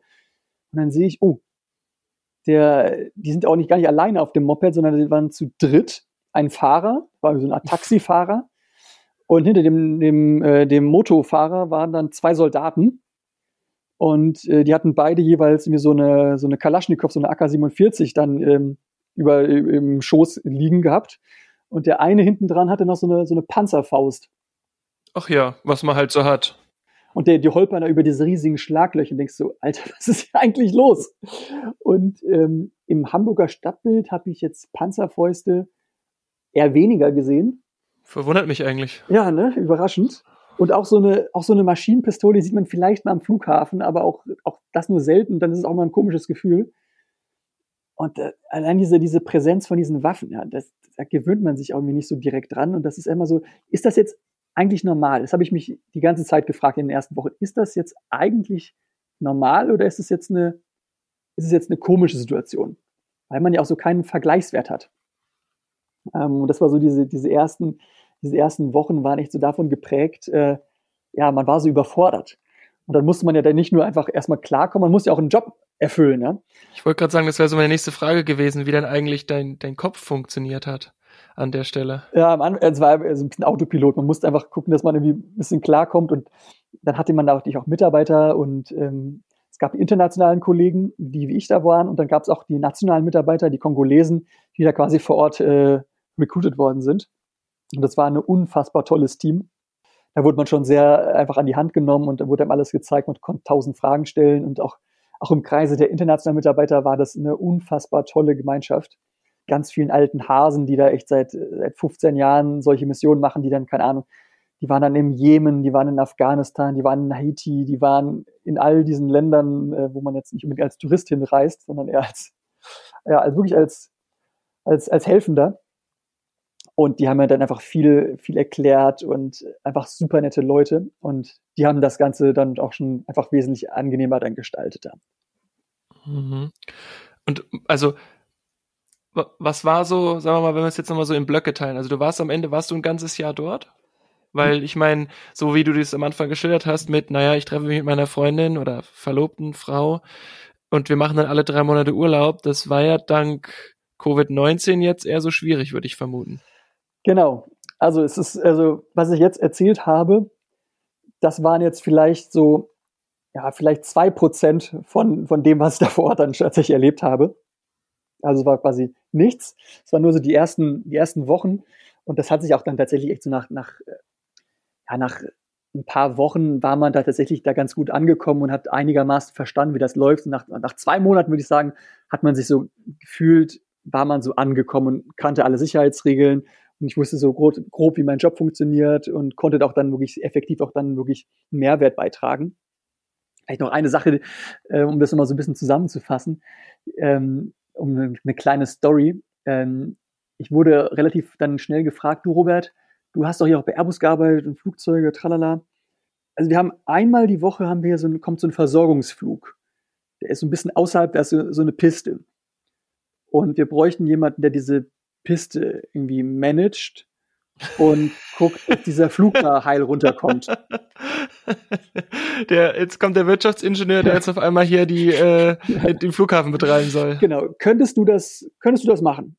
Ich dachte, das ist jetzt nicht euer Scherz. Ich soll jetzt hier so eine, so eine Buschpiste mitten im Herzen Afrikas äh, managen. Ja. Na, vor allem, vor allem dann so, naja, haha, lustig. Nee, ist kein Witz. Genau. Genau. also, unfassbar. Aber ich hatte natürlich auch Bock drauf, weil äh, das klang natürlich schon sehr abenteuerlich und klang irgendwie auch irgendwie ein bisschen cool. Und dann habe ich das auch gemacht und mein, mein Vorgänger, ähm, der hat mir das auch dann erklärt, da sind wir da einmal rausgefahren, hat mir, haben wir einen so einen Flug zusammen gemacht und mir das alles gezeigt und erklärt. Und ja, dann kam der Tag, dann war er dann weg äh, und ich war auf einmal dann alleine, alleine dafür verantwortlich. Und habe ich mir eine lange Liste geschrieben, was da jetzt alles machen muss. Und dann sind wir da dann früh morgens dann losgefahren. Ich habe dann den, eine lange Checkliste geschrieben, okay. Rino war ja unser, ähm, unser Geländewagen da. Und dann haben wir den beladen. Okay, wir brauchen den großen Feuerlöscher. Wir brauchen Schippen. äh, falls irgendwas mit der Landebahn nicht in Ordnung ist, dass wir die irgendwie flicken. Ähm, wir brauchen den großen Windsack, dass der Pilot sehen kann, wo der Wind herkommt. Brauchen wir noch irgendwas? Ja, ja, ja, ja. Hab dann ja, versucht, irgendwie nicht zu vergessen und dann sind wir dann, okay, wir müssen in zwei Stunden äh, da sein, weil da muss ich mit den Kollegen äh, in Bukavu muss ich dann funken und denen grünes Licht geben, ob die Piste in Ordnung ist, ob das Wetter in Ordnung ist. Äh, okay, okay, okay. Wir dürfen nicht zu spät kommen, Abfahrt, los. Und dann sind wir da, die holpern dir die Piste längs und dann musst du dich überall noch im Control Room anmelden, dass du jetzt diese, diese Fahrt machst, dass du auch alles äh, Sicherheitsbestimmungen in Ordnung ist. Du musst du vorher ein grünes Licht abholen. Und dann holperst du da über diese Straße und dann irgendwann, und ich war die ganze Zeit in Gedanken, okay, was muss ich jetzt machen? Was muss ich jetzt nochmal machen? Hoffentlich geht nichts schief. Und auf einmal merke ich, okay, wir werden langsamer und halten an, Stau. Und ich so, hä, nee, in dem Teil gibt's keinen Stau, weil es gibt hier auch keine Autos. Keiner, Mhm. keiner hat ein Auto. Es gibt nur Mhm. diese riesigen, völlig überfüllten Lastwagen. Äh, aber wir hatten Stau. Also es waren irgendwie zehn LKWs, die da in der Reihe standen und keiner bewegte sich. Oh, was ist, was ist jetzt passiert? Hab ich direkt dann gefunkt, hier ist irgendwie eine Unregelmäßigkeit. Äh, kann ich mir mal anschauen, was da los ist? Muss man immer fragen, ob, das, ob man das darf. Mich mit meinem Kollegen dann, als wir die Freigabe hatten, dann sind wir dann vorgelaufen und haben wir schon gesehen, oh, da steckte auf einmal so ein riesiger LKW in der Brücke fest. Das war so eine Stahlkonstruktion und in dieser Brücke, ähm, da waren so große Stahlplatten, wie so Tischtennisgroße Platten. Und da fehlten zwei. Und wurde gesagt, normalerweise weiß jeder, wo die, wo eben diese Löcher in der Brücke sind, dann fährt man halt ein bisschen drumherum. Ja, und der LKW-Fahrer wusste das nicht. Und sein, Oh, sein halber LKW. schon, oh, das klingt schon so falsch. Man weiß halt, dass man drumherum fährt, so, ne? Ja. Das ist so ein Problem, Ja. was wir in Deutschland halt gar nicht haben. So, ja klar, du kennst mal das Schlagloch, aber Ja. also mehr als dass du dich ärgerst, passiert da ja halt in 99,9 Prozent aller Fällen auch nicht. Genau, und das war irgendwie so eine Brücke, wie lang war die? Vielleicht zwölf, zwölf Meter lange Brücke oder so. Und auf einmal, die war doch einspurig und da steckt jetzt dieser LKW drin. Und ich so, fuck, das kann jetzt nicht euer Ernst sein. Und du siehst und denkst, okay, das wird jetzt auch nicht schnell irgendwie zu lösen sein, das Problem. Und fuck, aber ich muss auf die andere Seite, weil da ist jetzt die Piste dahinter. Und äh, der Flug kommt auch jetzt. Ich muss ja jetzt hin. Und ich habe ja meinen Zeitplan. Ich bin ja auch Deutsch und ich habe einen Plan gemacht und muss ihn jetzt auch einhalten, ja. okay. Und meine Kollegen, die beiden kongolesischen Mitarbeiter, der Fahrer und ähm, Akas hieß der mein Mitarbeiter, der, der mich unterstützt hat, die waren ganz entspannt, ja, wir gucken uns das mal an. Und die haben sich dann schon Zuckerrohr gekauft, äh, waren sofort irgendwelche Händler da, die irgendwelche Sachen verkaufen wollten, haben erst mal ein bisschen lecker Zuckerrohr da gegessen. Und ich war wild am Telefonieren, am Funken, ja, wie kriegen wir das jetzt irgendwie gelöst? Ähm, und haben uns, uns tausend Szenarien überlegt, wie wir das jetzt lösen können. Und die waren einfach die Ruhe selbst. Und habe ich so eine Redewendung kennengelernt, die werde ich auch bis heute, die habe ich nie vergessen. Und das ist ein, äh, ein suahelisches Sprichwort. Das nennt sich Pole, Pole. Ähm, und Pole, Pole, das heißt, so wörtlich übersetzt heißt es langsam, langsam und bedeutet so, ja, mach einfach jetzt mal ein bisschen ruhiger, es wird schon alles werden. So nach dem Motto, Robert, entspann dich mal jetzt. Entspann dich mal, genau. Und äh, die meinten nur, Pole, Pole, wird schon alles werden. Ja, das, die hatten das wirklich perfektioniert. Du musst dir vorstellen, ich saß dann da im Geländewagen und war am Funken und am Telefonieren, am Überlegen, gehe meine Checkliste durch, hab, guck auf die Uhr und die sitzen da genüsslich, Zuckerrohr essend, lehnen an der Motorhaube und sagen, Pole, Pole, das wird schon alles. War- Und bei dir sind sämtliche Szenarien durch den Kopf gegangen, was wie nicht Ja. geht, was geht. Genau. Mhm, mhm. Und irgendwann haben wir dann auch eine Lösung gefunden, weil glücklicherweise war ein anderer äh, Ärzte ohne Grenzenwagen auf der anderen Seite des Flusses. Und dann haben wir die gesagt, okay, dann, wenn wir versuchen, irgendwie mit unserem ganzen Gelärsch zu Fuß über die Brücke zu kommen, dann kann der uns auf der anderen Seite irgendwie ähm, einsammeln und dann kommen wir weiter zur Piste und dann hoffen wir, dass in den nächsten paar Stunden die den LKW da irgendwie freikriegen, dass wir dann die Ladung und die Passagiere, die mit dem Flieger ankommen, dann irgendwie zurück über die Brücke transportieren können. So war dann auch der Plan, das haben wir dann auch irgendwie hingekriegt. Und dann irgendwann war ich dann auch schweißgebadet äh, an der Piste angekommen. Und jetzt muss man sich das vorstellen, das ist keine Piste. Man ist Würde, würde man das, bevor du es sagst, würde man es in Deutschland noch als Wiese bezeichnen? äh, im entferntesten. Also es ist, es ist im Endeffekt so eine riesige Plantagegebiet. Überall laufen da Leute rum, die auf ihren Köpfen Körbe tragen und Maniok und Zuckerrohr anbauen und ähm, Gerätschaften rumtragen. Da hast du irgendwelche Viehherren, die da grasen. Und dann hast du da auf einmal so einen, so einen Streifen, der ist aus Laterit, das ist so eine Gesteinsart, äh, die so einen Kilometer lang und irgendwie 20 Meter breit, ist aber so, so ein riesiger Streifen da in die Landschaft reingeknallt worden, der aber teilweise dann schon wieder überwuchert ist mit, äh, mit, mit Grün, weil alles in dieser Region, das ist tropisch, das ist in Äquatornähe, ähm, da, wenn, da regnet es viel und da ist halt auch immer warm. Das heißt, da wächst alles wie nichts Gutes. Das schießt alles sofort aus dem Boden. Und wenn es da regnet, dann ist die größte Sorge, dass halt die, die Piste halt auch da weggeschwemmt wird. An dem Tag hat es nicht geregnet, das war gut. Das heißt, die Piste sah einigermaßen vernünftig aus. Ähm, und dann das Wetter war auch gut und dann habe ich dann telefoniert und gefunkt. Ja, mit meinem Kenntnisstand ähm, würde ich sagen, könnte da eigentlich ein Flugzeug landen. Ich aus, ich aus Airbus-Sicht, genau. Profi, kein Problem. Trust me, I'm an engineer. Ja. Aber ja, ich, da haben, wir haben, ich habe da immer so Tests gemacht. Ich bin einmal mit dem Geländewagen, sind wir dann irgendwie mit, äh, mit 100 Sachen da über die Piste geballert und das wirkte eigentlich okay. Der Flieger landet aber mit 160 Sachen, aber sollte passen. So hatte ich es auch mit dem Vorgänger auch besprochen. Er hatte, er hatte sich selber da schon mal so eine Checkliste gebastelt, welche Kriterien erfüllt sein soll, dass man da landen kann aber es war schon mit sehr viel Augenmaß dabei. Du hast dann wahrscheinlich auch den Daumen in den Mund genommen, hast einmal so. Ja. Ja, Wind, Wind passt. Wind passt, ja, ja. Kein Problem. Und jetzt musst du dir vorstellen, du spielst in einer Region und das war noch außerhalb von Baraka, das heißt, da war noch weniger Infrastruktur als ohnehin schon. Da waren wirklich nur so Stroh, also strohbedeckte Lehmhütten. Ähm, da war wirklich nichts. Und jetzt stellst du dir, da soll jetzt gleich ein Flugzeug ein echtes Flugzeug soll da gleich landen. Es war, es war, es war genauso wie wenn du sagen würdest, okay, jetzt da kommt gleich ein UFO. Das war so die gleiche okay, aber wir, wir reden ja jetzt aber auch nicht von einem Airbus A380, sondern wahrscheinlich von einem propellerbetriebenen, von einer Pro propellerbetriebenen Cessna irgendwie. Ja, genau. Also eine, die hatten früher hatten die Cessnas und jetzt hatten die so eine LED 410. Das ist so ein tschechischer Hersteller. Die machen diese diese Buschflieger. Ähm, da passen, glaube ich, wir haben Sitzplätze für, ich glaube, 20 Leute oder so. Also ein kleines Cessna-ähnliches Ding, kann man sich so gut vorstellen. Ja, und jetzt stand ich da. Ähm, wir hatten da so Tagelöhner engagiert, die dann an der Piste rechts und links standen, in so gelben Warnwesten, die dann irgendwie zusehen, dass da keine Tiere oder Kinder oder sonstige Leute auf die Piste rennen. Stand ich dann da mit, meinem, mit meiner Funke und habe dann mit dem Piloten da dann gefunkt und sagt, ja, also hier ist jetzt, jetzt grünes Licht geben, Piste sieht gut aus, Wind kommt aus der Richtung, glaube ich. Kann losgehen. Mein, mein, Daumen hat gesagt, kommt aus Westen. Genau. Und dann hörst du aber immer schon dieses Brummen. Und denkst, okay, krass, da kommt ja wirklich ein Flieger. Das konnte ich mir wirklich nicht vorstellen. Und dann siehst du es schon. Und dann habe ich gesagt, okay, nochmal mit ihm gefunkt, okay, in zwei Minuten ist er da. Und dann sehe ich nur aus dem Augenwinkel, wie auf einmal da so eine Viehherde langläuft. Irgendwie so 40, 50 Rinder. Oh Gott. Und ich, das, das kann jetzt verdammt nochmal nicht euer Ernst sein. Warum, warum jetzt? Es kann doch irgendwie eine halbe Stunde früher oder später, aber doch nicht genau jetzt.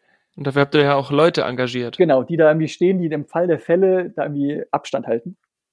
Und die waren noch, in, die waren noch, wir sind so parallel zur Piste gelaufen, waren eigentlich noch weit weg.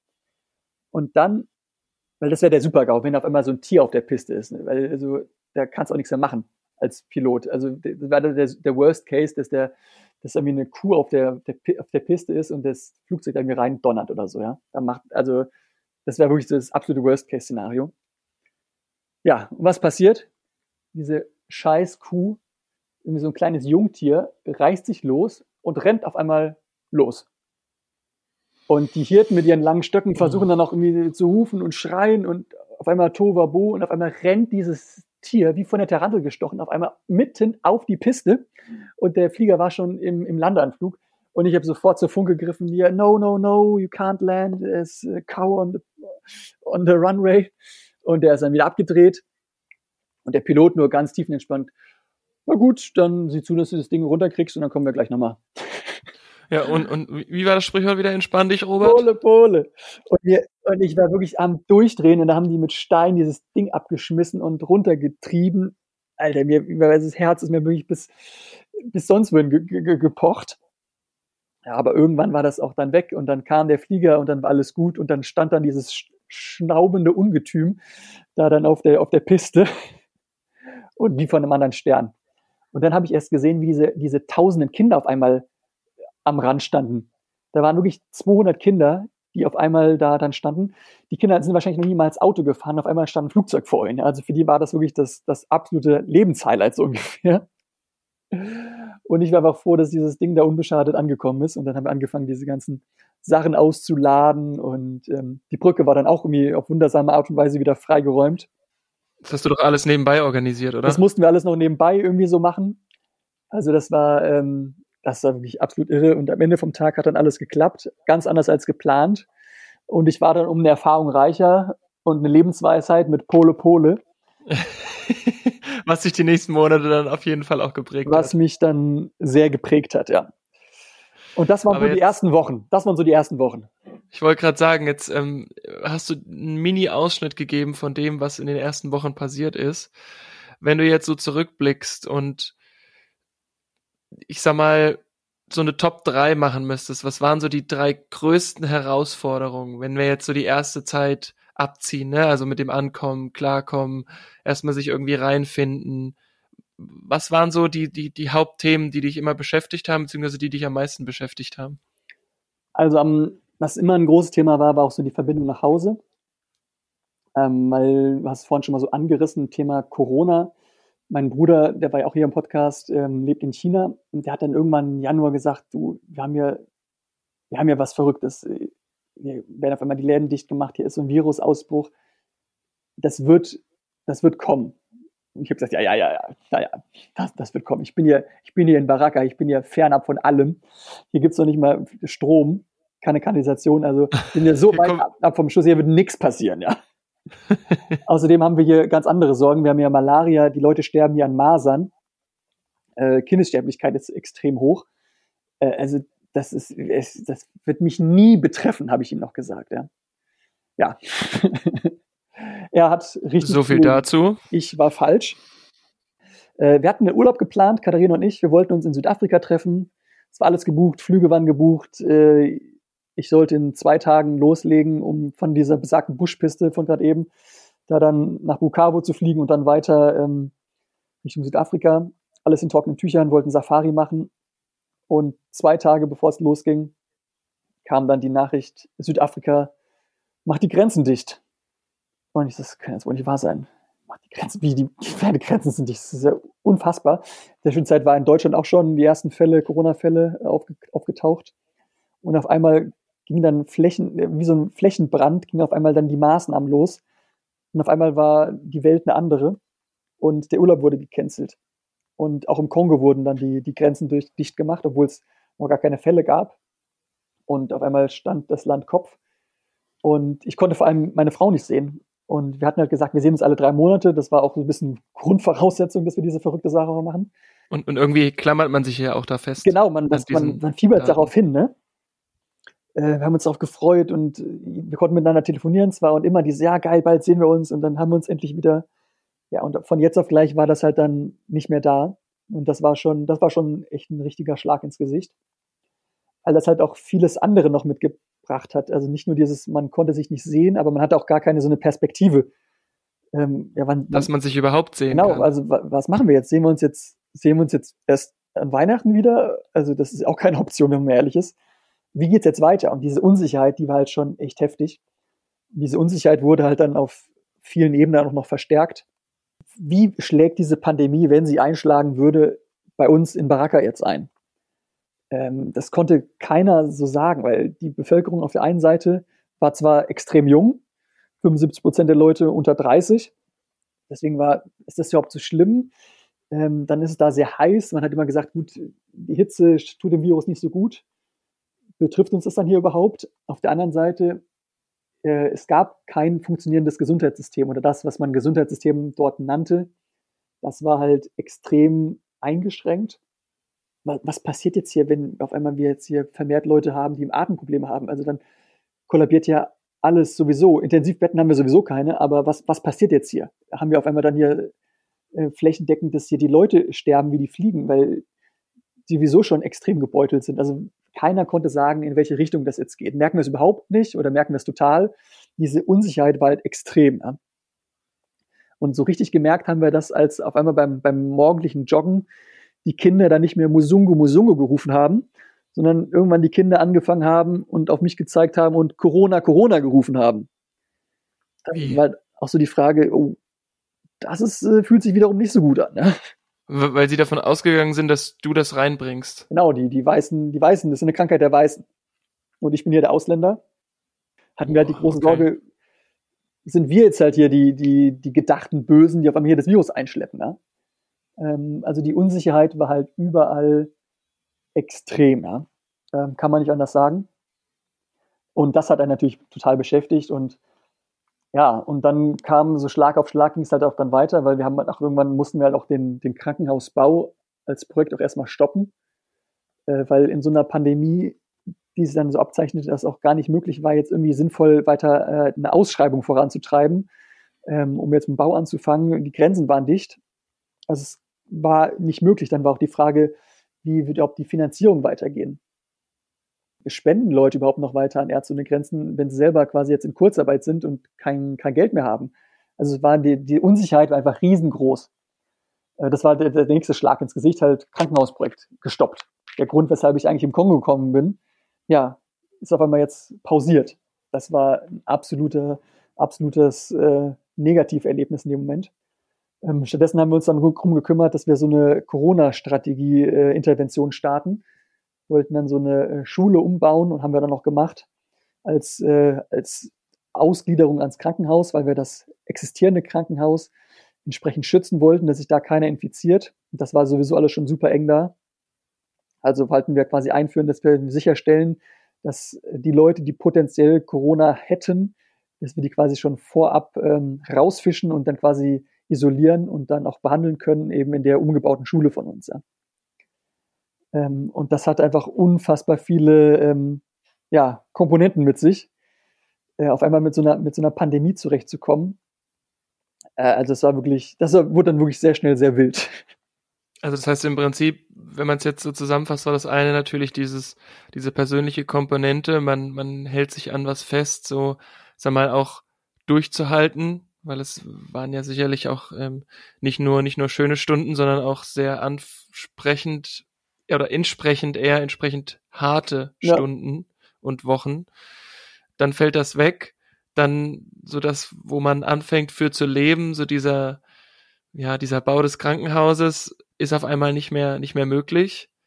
Und du hast dich wahrscheinlich von so einem strukturierten Logistikexperten, sag ich jetzt mal, hin entwickelt zu jemandem, der logistische Feuer gelöscht hat. Ganz genau. Das trifft sehr gut, ja. Und, dann halt noch diese, ich würde schätzen, so dieses dritte, es klang bei dir auch so ein bisschen durch, war das Thema, was ist denn jetzt mit dem Virus? Was macht denn jetzt das Virus? Was, und ich nehme an, es wird auch in deinem Kopf gewesen sein, was macht das Virus mit mir? Ganz genau. Was macht das mit mir? Was macht das mit der Stadt? Was macht das mit der nächsten Zeit? Diese Unsicherheit war wirklich riesig und ähm, gerade in diesem Kontext, weil die Grenzen waren nicht. Das heißt, wir haben uns immer gefragt, ja, kommen wir jetzt eigentlich noch raus, wenn jetzt wirklich mal was ist? Das hatten wir relativ schnell klar. Also wir hatten immer Möglichkeiten rauszukommen. Als Hilfsorganisation kannst du so ein paar Karten spielen. Also das Land verlassen kannst du, kriegst du hin. Aber es war halt schwierig, ähm, auch neue Leute reinzubekommen. Das heißt, die Arbeitsbelastung steigt. Manche Verträge von Leuten laufen einfach aus, weil sie geplant auslaufen. Die wollen logischerweise auch dann nach Hause. Andere Leute verkürzen aus privaten Gründen, weil sie vielleicht auch Familie zu Hause haben, die sie sehen wollen oder sich auch nicht mehr sicher oder wohlfühlen. Die Arbeitsbelastung steigt, weniger Leute. Das heißt, ähm, es wird einfach intensiver. Und äh, es war extrem krass zu sehen, wie geht man halt quasi dann damit um in so einem, in so einer unglaublichen Situation.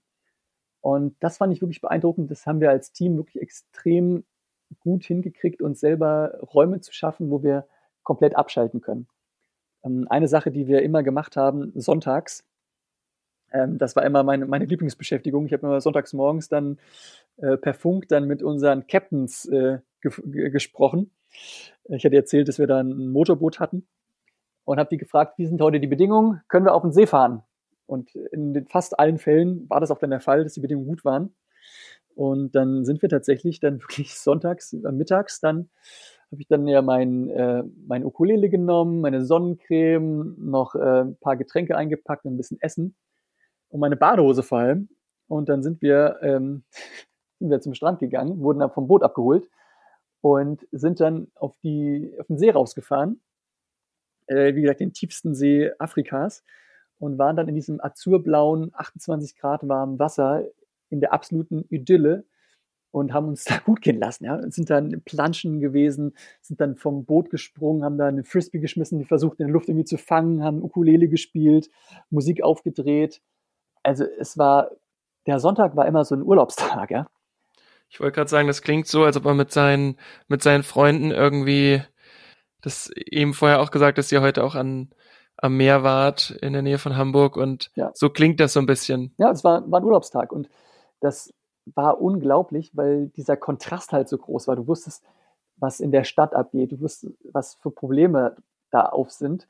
Und man selber hat dieses unfassbare Privileg, Privileg ja fast unverschämt, einfach mal zu sagen, gut, ich nehme das Boot, fahr raus, fahr von allen Sorgen weg. Und man merkte so wirklich jeden Meter, den man so sich von der, von der dreckigen Küste entfernt, desto weniger Sorgen hatte man, desto freier war man und man merkt nur so diesen Fahrtwind in den Haaren und man verlässt lässt diese Küste und diese ganzen Probleme hinter sich und fährt in die Mitte des Sees, wo das Leben einfach nur schön ist. Ne? Und du weißt ganz genau, dass es so viele Menschen gibt, die dieses Privileg, Privileg nicht haben, einfach mal rausfahren zu können und einen schönen Tag zu haben. Ja?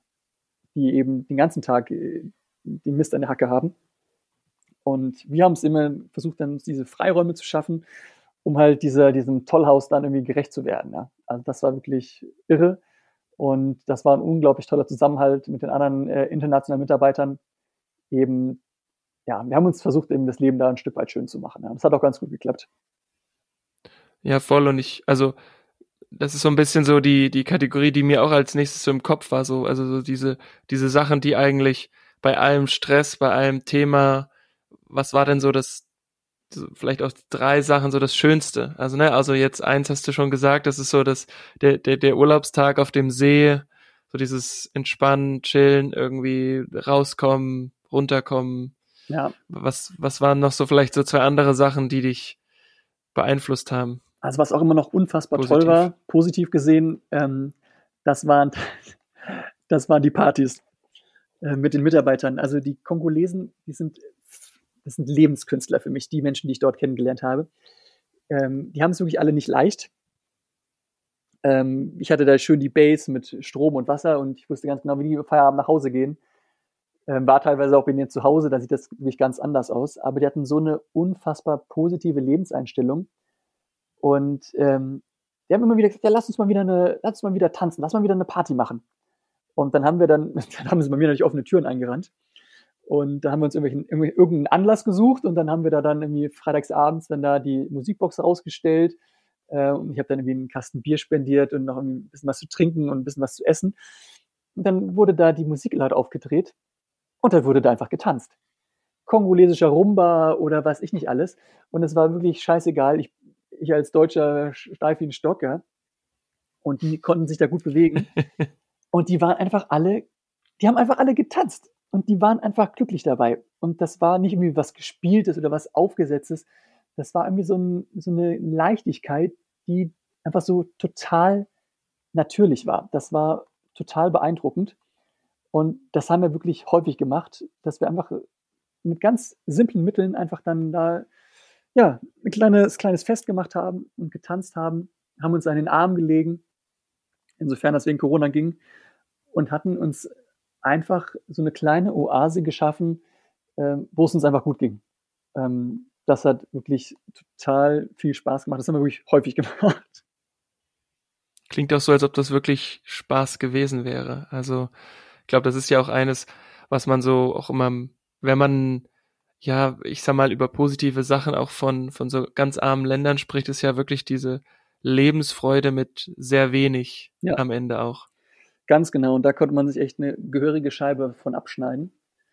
Ja, und ähm, eine weitere Sache, die auch, die auch viel Spaß gemacht hat, ähm, also mein, mein Kollege Ben hieß er, wir haben immer, äh, das war auch mein Chef zu der Zeit, wir haben halt immer überlegt, okay, was, was können wir hier noch machen? Was können wir nach Feierabend oder am Wochenende irgendwie noch machen? Weil man konnte, es gab jetzt wie kein Theater oder sonstige Vergnügungsmöglichkeiten. Wir haben immer so ein bisschen gesucht, was, was, was können wir jetzt noch machen? Und da hatte er eine geniale Idee. Dann haben wir, ähm, haben wir da den Tischler kommen lassen aus dem Ort und dann haben wir äh, uns eine Tischtennisplatte äh, bauen lassen. Aus ganz äh, simplen so Mitteln. Geil. Und er hatte so riesige Holzbohlen genommen und die zusammengetackert, mehr oder weniger. Und das Ding war unfassbar schwer. Das war also Vollholz und kein Pressspan oder sowas gab es da gar nicht. Und dann hatten wir dieses Ungetüm an Tischtennisplatte, die wir uns da ins Wohnzimmer gestellt haben. Und nach so ein paar Wochen ähm, hat das, das Holz hat gearbeitet, ja, und wird immer trockener und hat auf einmal diese Bohlen, die er da zusammengeleimt hat, die haben sich mhm. zusammengezogen. Das heißt, da wurden dann so, sind immer so Risse entstanden. Das heißt, die Kern, das Kernelement einer Tischtennisplatte, die möglichst eben ist, war dann irgendwann nicht mehr gegeben, sondern es waren so, so Krater, die sich da so durchgezogen haben. Und nachdem wir dann nach vier Wochen irgendwann auch dann irgendwann endlich die Tischtennisbälle dann aus der, aus Bukavu dann bekommen haben, weil Baraka konnte man sowas gar nicht kaufen, äh, haben wir dann angefangen zu spielen. Und das war, das hat so unfassbar viel Spaß gemacht. Ähm, wir haben dann unsere eigenen Regeln dann eingeführt, dass nämlich, wenn der, der Ball dann verspringt aufgrund dieser Kraterlandschaft, dass dann man sogar doppelt Minuspunkte bekommt. Also die haben wir noch verschlimmert quasi. Und wir haben bis, äh, bis zum Verrücktwerden haben wir da Tischtennis gespielt. Und das hat einfach, also ein primitives Spielzeug eigentlich, ja, äh, haben wir wirklich bis, bis immer nach Feierabend oder mal in der Mittagspause oder auch mal sonst haben wir Tischtennis gespielt, wie die Irren. Und ähm, das hat uns immer so ein bisschen den Arsch gerettet, ja, weil wir immer Tischtennis gespielt haben, wenn irgendwas war. Und dann sofort irgendwie man auf andere Gedanken gekommen ist. Also da sind wir wirklich Meister drin geworden und äh, uns, uns Freiräume zu schaffen und auf andere Gedanken zu kommen, ja. Ja, krass. Und ähm, klingt auch so, als ob man dann ja auch da dann von den Einheimischen lernt und sich mit, mit wenig dann auch an der Stelle zufrieden gibt. Ganz Weil, genau. also ich, ich habe in der Schulzeit auch immer Tischtennis gespielt, ich fand es überragend, aber ja, es ist trotzdem irgendwie was Kleines und man merkt, wie, wie gut es einem doch geht, auch gerade so in der, in der Welt, in der Sphäre, in der wir leben. Ja. Jetzt so vielleicht so auch als, als Abschlussfrage für, für das, also zumindest für das Projekt. Hast du dann ein Jahr ausgehalten oder hat sich das dann so verändert, dass du dann eher zurückgekommen bist? Ja, also das ist eine sehr große Frage oder da reißt du ein sehr, sehr großes Thema an. Für mich war immer wichtig, bevor ich losgereist bin, dass ich auch irgendwie so ein Stück weit, während ich dort war, auch erzählen wollte, dass ähm, der Kongo auch so ein bisschen mehr ist als das, was man so an Vorurteilen vielleicht im Kopf hat. Und dass man nicht sagt, okay, man ist in Afrika und man wirft irgendwie alle Länder Afrikas in einen, in einen, in einen Sack rein und sagt, okay, das ist Afrika. Äh, so einfach ist es eben nicht. Ich hatte schon angesprochen, die Unterschiede zwischen Ruanda und Kongo waren schon krass und ähm, man kann nicht die ganzen Länder in einen, in einen Sack schmeißen. Deswegen die Frage ein bisschen, wird ein bisschen länger, die Antwort. Ähm, eine Sache, die ich noch erzählen wollte unbedingt ist, ähm, oder ich wollte halt, wie gesagt, ein bisschen Werbung dafür machen, dass das Land halt auch irgendwie so vielseitig ist oder auch dann an anderer Stelle auch doch ent deutlich entwickelter, als man so dachte oder vielleicht denken könnte. Und zwar, ich hatte erzählt, es gibt keine Infrastruktur und kein Strom und nix. Aber was es gab, und das ist mir bis heute so unfassbar geil, ähm, man hat dort bargeldlos gezahlt. Hau ab. An ganz vielen Stellen. Also wenn, wenn ich den, den Tischler mit der Tischtennisplatte, den habe ich bargeldlos bezahlt. wenn wir sagen, hey, wie, wie, soll, wie soll das mit, funktionieren? Mit einer Flasche Schnaps oder wie? Nee, also auch nicht in Naturalien oder so. Sehr gute Antwort. Ähm, man hat tatsächlich bargeldlos bezahlt. Und zwar, es gibt ein ähm, Bezahlsystem, das nennt sich M-Pesa. Also M für mobil und Pesa ist Suaheli für Geld also mobiles Geld, ist ein SMS-basiertes Bezahlsystem. Also kramst du dein altes Nokia raus, so ungefähr mit einer Batteriedauer von 10.000 Jahren. Und dann schickst du eine SMS an die M-Pesa-Nummer. Dann kriegst du eine Rück-SMS. An wen wollen sie Geld überweisen? Dann schickst du eine Rück-SMS mit der Telefonnummer. Dann wirst du gefragt, wie viel Geld du überweisen möchtest. Sagst du 10 Dollar. Und dann kriegst du eine Bestätigungs-SMS. Wollen sie an diese Nummer 10 Dollar senden? Dann schickst du eine SMS mit Ja und dann bimmelt es beim anderen am Handy und heißt es, du hast jetzt 10 Dollar bekommen. Wow. Okay. Und dann denke ich mir so, das kann doch wohl nicht wahr sein, dass ich jetzt hier den Tischler in Baraka, wo die Leute keinen Strom haben, den zahle ich jetzt gerade hier Bargeld los und muss aber in Hamburg beim Bäcker immer noch hier die Euro-Stücke zusammenkramen, ja. Und ah, ah, Sie haben nur einen 20-Euro-Schein. Ah, Sie haben es jetzt hier nicht so lieb. Ja, genau. ähm, das war eben auch der Kongo, ja. Äh, fand ich super geil. Und das war natürlich für uns extrem wichtig. weil wir dann natürlich auch äh, nicht mit Bargeld rumhantieren mussten und so natürlich auch jetzt kein, kein Bargeld, so wusste halt auch jeder, okay, er hat so eine Grenzen, wir haben auch gar kein Bargeld, die zahlen alles mit M-Pesa. Also die müssen wir gar nicht ausrauben. Das ah, fand ich ah. Super geil. Clever. Und das war quasi so eine Facette, wo ich sage, ja, es war eben halt, es ist nicht alles so, wie man es denkt. Weil alles, was ich jetzt so ein bisschen angerissen habe, spricht ja genau in diese Schiene rein. Das Bild, was man von Afrika hat, alles ist so unterentwickelt, die Brücken sind kaputt, das Gesundheitssystem ist schlecht. Das ist so ein bisschen, was immer so mitschwingt. Ähm, und leider, man kann es ja noch sagen, so war es halt eben auch da. Also da gibt es auch nichts zu beschönigen. Aber es gab eben diese Lichtblicke, ähm, bargeldloses Zahlen, ähm, was irgendwie, irgendwie total geil war und was irgendwie auch Spaß gemacht hat. So, und jetzt komme ich so ein bisschen auf deine ähm, Ausgangsfrage zurück nämlich, ja, habe ich verkürzt oder wie, wie ging es eigentlich weiter? Und jetzt muss ich halt leider nochmal genau in diese, in diese Kerbe hauen ähm, von den Vorteilen, die man eben hat, nämlich auch Thema, Thema Gefahr, Thema ähm, instabile Regionen, Rebellen und ähm, kriegerische Auseinandersetzungen, Rohstoff, ähm, der Region, wo auch unfassbar viel Gold und Koltan und was ich nicht alles in der Erde ist. Und wir hatten leider tatsächlich auch dann als ich da war, auch sehr, sehr starke ähm, Sicherheitszwischenfälle. Muss ja auch nicht um heißen Brei herumreden. Wir hatten in der Zeit, wo ich da war, wurden, hatten wir in Summe drei Entführungen, ähm, wo, wo dreimal ähm, Kollegen entführt worden sind. Sind zum Glück alle wieder, ähm, wieder wohlbehalten zurück. Aber in diesem ganzen Kontext Corona, Unsicherheit, ähm, Ungewissheit hatten wir zusätzlich noch, noch ganz andere Themen auf, auf dem Zettel. Und das war schon, das war schon intensiv. Und es war für mich sogar noch zusätzlich intensiver. Und jetzt ergänze ich quasi noch den, den noch nicht genannten dritten Punkt, der mit am anspruchsvollsten war. Äh, weil bei einer Entführung wurden leider genau die Personen entführt, die sonst dafür verantwortlich sind, so eine Entführung zu managen. Dann war dann Ben und ich diejenigen, die dann da vor Ort waren und äh, unter anderem mit Unterstützung aus Amsterdam und so, äh, dann diese Entführung gemanagt haben. Ja. Mhm. Und ähm, das ist natürlich jenseits von, von einer Komfortzone, die man sich so äh, wünscht. Ähm, also das war schon eine sehr intensive Zeit. Ähm, das hätte ich mir auch nicht niemals träumen lassen, dass ich mal so eine äh, Entführung im, im, Kongo manage. Und an dieser Stelle will ich jetzt auch gar nicht zu sehr ähm, ins, ins Detail gehen, aber sind alle wieder wohlbehalten zurück.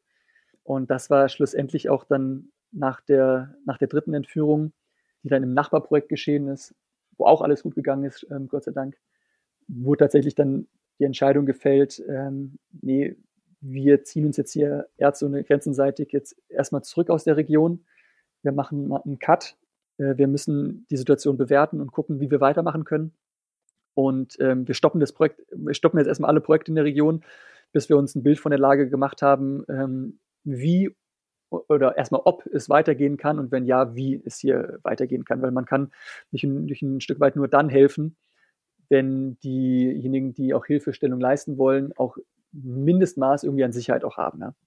Du erzählst es jetzt so nüchtern, aber ich glaube, in dem Moment warst du wahrscheinlich unfassbar im Überlebensmodus und hast auch da einfach, einfach gemacht und genau, ja. ja, irgendwie hast du an deine KollegInnen gedacht und genau. da versucht, das Beste rauszuholen und die Frage wäre, wann sind wir jetzt zeitlich ungefähr? Also ich meine, du bist im Januar, Ende Januar bist du hin? Ja, also die erste, wir hatten drei Entführungen. Die erste war im, im Februar, irgendwann so in dem Dreh. Die zweite war Ende März, nee, im, im April. Und die dritte war dann im, im Juli. Und natürlich gab es auch mal Sicherheitskonzepte wurden angepasst, da wurde viel getan. Ähm, ich habe mich auch in der Stadt selbst immer sicher gefühlt, muss ich auch dazu sagen. Also ich jetzt selbst hatte jetzt keine ähm, ich habe mich sicher gefühlt, weil sonst hätte ich auch, hätte ich auch gesagt, es ist jetzt aber Ende Gelände, ich fahre ab nach Hause. Aber das war soweit für mich äh, und auch für meine Frau in Ordnung. Wenn man das jetzt so sagt, ist das total Banane, das ist mir auch klar. Und dann nach der dritten, wie gesagt, dann haben wir dann alle gesagt, so jetzt ist aber Ende Gelände. Und ähm, dann ist die Entscheidung gefallen, so, jetzt werden jetzt abgezogen. Und das war dann wild und dann war dann Mitte, Mitte, Ende Juli dann auch klar, so, jetzt ist gut.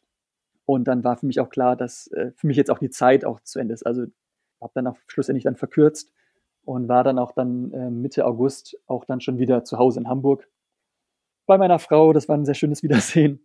Oh ja, das kann ich verstehen. Dann war auch, ähm, war auch dann das, das, das Abenteuer dann auch, ähm, auch dann zu Ende auf eine andere Art und Weise. Und das muss man auch dann für sich selber so ein bisschen so sortieren, weil es kam dann im, im Dezember dann auch dann die finale Entscheidung von Ärzte ohne Grenzen, ähm, dass in der ganzen Region bis auf ein absolutes Minimum die Projekte komplett eingestampft werden. Das heißt, das Krankenhaus, was ich eigentlich äh, bauen wollte, oder nicht nur ich persönlich, aber wir als Team vor Ort, das wird auch so niemals gebaut werden. Das war schon sehr schade. Sehr schade, wirklich mehrere Schläge ins Gesicht. Das hat sich echt sehr ätzend angefühlt, fühlt sich ein bisschen immer noch, weil man natürlich mit dieser Idee dahin gekommen ist, man hat dafür gebrannt, man hat da sein Herzblut reingesteckt. Ähm, das war schon, schon eine harte Zeit und hat dann auch für mich viel so das Thema Helfen, humanitäre Hilfe, Entwicklungshilfe in der Abgrenzung. Ähm, was, was bringt das eigentlich? Ähm, was bringt das nicht? Wie gut kann man das machen? Kann man das effizienter gestalten? Da habe ich viel drüber rumgedacht. Das wird jetzt das Podcast hier ein bisschen sprengen an der Stelle. Aber da ist schon viel mitgeschwungen. Es war schon eine sehr intensive Zeit. Ja, krass. Und dann. Ja, sorry jetzt für den, für den großen Knaller am Ende nochmal. ja, nee, ja, es ist natürlich ein Knaller, aber ich meine, das gehört halt auch dazu und das war ehrlicherweise auch immer mein, mein erster Gedanke, so wenn man davon hört, von so humanitärer Hilfe auch hört und dann in wirklich in so Krisengebieten, wo halt dieser Gedanke des, wir möchten eigentlich diese Region nur besser machen, dann eigentlich keine Rolle spielt, weil weiß heißt wohlhabend und wohlhabend heißt Geld und Geld brauche ich und dann entführe ich halt jemanden und das ist schon, ich weiß nicht, es gehört irgendwie dazu und ich kann mich noch erinnern, dass ich sagte auch anfangs, dass ich in Delhi war und da gab es auch einen Vorbereitungskurs und da ging es auch viel darum, tragt keine Wertgegenstände mit euch rum. Also jetzt nicht irgendwie mit dem iPad auf dem Parkplatz stehen und ein Foto machen, ja. Ähm, möglichst wenig Bargeld mitnehmen und so. Und aber auch da, das ist so ein bisschen das, was sich anfangs schließt, wo du auch meintest, ja, Mitte 20 und mir passiert ja sowieso nichts ja. und ähm, was, was wollt ihr mir eigentlich erzählen? Und ich meine, bei uns ist auch alles gut gegangen, ne? So wie, so wie bei dir jetzt auch, aber ich meine, so eine Entführung traumatisiert dich halt auch und es hätte ja theoretisch auch dich erwischen können. Es hätte mich auch genauso treffen können, ja. Und auch irgendwie muss man darauf vorbereitet sein, dass das so ist. Das ist dann, das ist dann schon nicht mehr witzig, aber irgendwie gehört's dazu und umso, umso beeindruckender, dass du das Ganze auch überhaupt angetreten hast, weil ich glaube, dass da würde ich mich jetzt wahrscheinlich auch direkt einschließen, ähm, dass nicht viele machen würden. Und wenn ich mich richtig erinnere, dann willst du das Ganze ja auch nochmal zu Papier bringen, oder? Ja, genau, das ist auch eine schöne Überleitung. Ähm, dass wir den großen Werbeblock machen, aber ich hatte, Katharina hatte mir, also meine Frau hatte mir so ein kleines Notizbuch ähm, mitgeschenkt noch für, für das Abenteuer Kongo. Und da habe ich dann immer ganz fleißig immer abends ein bisschen reingeschrieben, noch was ich am Tag über erlebt habe. Und irgendwann kam dann diese Gedanke auf, Mensch, das ist so verrückt hier. Vielleicht sollte man das echt mal ein Buch draus schreiben. Und äh, das hat dann, als ich dann wieder da war, dann irgendwie so, irgendwie hatte ich den Gedanken immer noch. Äh, ich bin jetzt kein großer Schreiber oder so. Aber habe dann einfach angefangen und das hat dann irgendwie tatsächlich echt Spaß gemacht, das alles mal so zu Papier zu bringen. Weil man wurde ja schon gefragt, ja, wie war es denn jetzt und was hast du so gelernt? Und dann sagt man, ja, man hat schon sehr viel gelernt, aber wenn man dann mal so ganz in sich hineinhorcht, was hat man jetzt wirklich so für sich selber mitgenommen? Ähm, und dann habe ich dieses Projekt Buch so genutzt, als äh, auch ein bisschen das alles so zu verarbeiten, in, Kon äh, in Kontext zu stellen, für sich selber so ein bisschen ja, zu reflektieren. Dieses Thema, was ich vorhin gesprochen habe, ähm, ja, wie sinnvoll ist so eine humanitäre Hilfe eigentlich? Wie kann die funktionieren? Wie kann die nicht funktionieren? Und diese ganzen Erlebnisse, wie ich es jetzt äh, geschildert habe mit dem Ausflug auf den See oder wie, ähm, wie diesen Flugplatz-Abenteuer. Da gab es noch ganz andere Stories, ähm, das alles mal zu Papier zu bringen. Und das habe ich jetzt auch gemacht und habe tatsächlich sogar einen Verlag gefunden, der das jetzt auch verlegen wird. Und äh, ja, wenn alles klappt soweit, äh, kann man das Buch dann im September dann auch im Handel kaufen. Ähm, trägt den Titel Ein Krankenhaus im Kongo. Beinhaltet dann in alles, was ich da eben erlebt habe, die Zeit, äh, die ich im Kongo verbracht habe und auch so ein, zwei Geschichten noch davor, wie es dazu gekommen ist mit dem Gleitschirmfliegen und so. Also sind, glaube ich, ganz äh, paar ganz interessante Stories dabei auf jeden Fall. Klingt auch so und klingt auch so, als ob ja du das Ganze genutzt hast, um das für dich selbst auch zu verarbeiten. Ich glaube, du hast von den Kollegen erzählt, die das 15 Jahre lang machen. Mein erstes Bauchgefühl war, es kann jetzt auch nicht so gesund sein, immer nur in Krisengebieten zu sein. Ja, also es ist, ähm, das muss natürlich jeder für sich selber so ein bisschen entscheiden. Das hängt so ein bisschen mit der Absolut. Lebensphilosophie äh, zusammen. Aber natürlich ein normales, in Anführungszeichen, Leben, Haus, äh, Kind und Frau und ähm, das wird natürlich schwierig, wenn man das 15 Jahre lang macht. Ne? Und ähm, dieser Prozess des Wiederkehrens und wieder hinkommen und wieder losziehen. Und ich hatte so den Eindruck, je mehr man quasi, je häufiger man quasi auf eine neue Mission geht, desto weniger Gründe lässt man dann quasi zurück, um wiederzukommen. Ja? Also ähm, da gibt es ganz unterschiedliche Geschichten und da muss jeder im Endeffekt selber wissen, wo die Prioritäten liegen, ja. Was ja völlig in Ordnung ist. Und würdest du es nochmal machen? Würde ich es nochmal machen. Also grundsätzlich ja. Also ich glaube an dieses System Ärzte ohne Grenzen. Ich glaube, dass die wirklich sehr viel Gutes tun können, dass das die Organisation funktioniert. Ich habe da natürlich auch ein, ein, sehr extremes Beispiel gehört. Also so laufen nicht alle Missionen ab, bei weitem nicht. Ich wurde mit großen Augen angeguckt, als ich dann da, danach davon berichtet habe. Ich kann mir das auf jeden Fall vorstellen. Ähm, ich kann mir nicht vorstellen, nochmal irgendwie acht Monate meine Frau nicht zu sehen. Also das muss nicht nochmal sein. Ähm, wir haben so ein bisschen so, ein, so einen kleinen Traum, dass wenn sie dann durch ist im Studium, ähm, dass sich dann die Chance auftut, dass man mal gemeinsam äh, auf so eine Mission zieht. Klar, man muss gucken, wie das dann mit Kindern aussieht zu dem Zeitpunkt.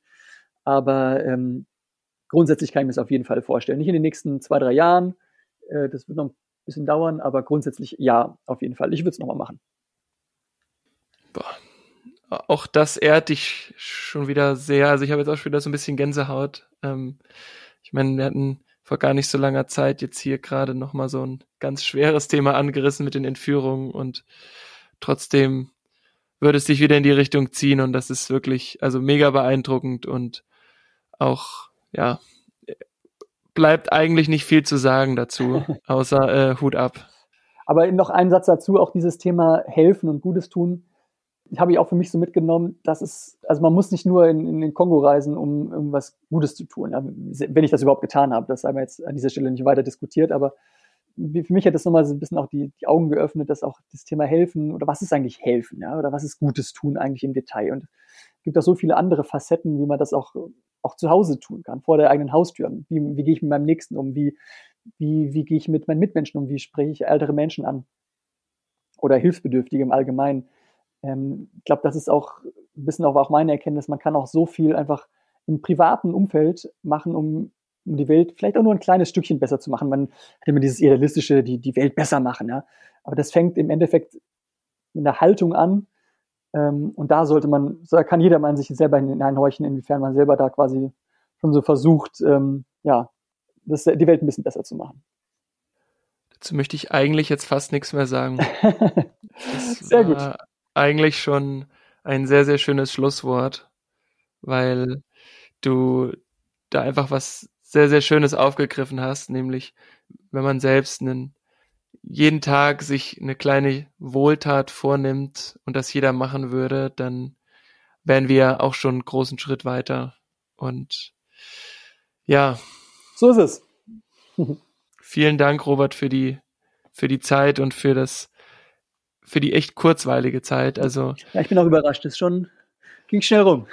ja, also wir sind jetzt hier bei knapp einer, eineinhalb Stunden angekommen und es fühlte sich an wie einen Abend in der Kneipe, nur dass ich bis jetzt weder ein Bier getrunken habe, noch überhaupt dazu kam, irgendwas anderes zu machen, als die einfach nur gespannt zu lauschen. Das ist, es klingt, klingt auf jeden Fall so, als ob das Buch auch die richtige Entscheidung ist, das einfach auch zu verarbeiten und aufzuschreiben. Wobei das Ganze wahrscheinlich bei einer Lesung viel schöner wäre, nämlich mit deinen Emotionen, mit deinen ja, mit deinen Geschichten, mit deiner Lebensfreude irgendwie das noch zu vorzulesen oder zu erläutern. Und von daher Hammer. Ich drücke dir die Daumen, dass das auch so wird, wie du es wie du's dir vorstellst. Und vielleicht gibt's ja dann eine Lesung und dann ähm, genau. werde ich auf jeden Fall da auch nochmal Teil davon sein. Sehr gerne, sehr gerne. Hat viel Spaß gemacht und wie gesagt, ich habe das Gefühl, auch wenn wir jetzt so lange gesprochen haben, erstens ging es super schnell rum und zweitens habe ich das Gefühl, ich habe noch gar nichts erzählt. es gibt noch, es gibt noch äh, viel zu erzählen, aber dafür ist ja das Buch da und dann ähm, ja, freue ich mich, äh, wenn wir dann vielleicht nochmal das nochmal fortsetzen an, an anderer Stelle. Sehr gerne. Also, mach dir einen schönen Abend und bis bald. Bis dann. Ciao. Ciao. Hey, warte mal kurz. Wenn euch die Folge gefallen hat, dann abonniert uns doch auf Spotify oder auf Apple Podcast, lasst uns fünf Sterne da und teilt uns mit euren Freunden. Danke.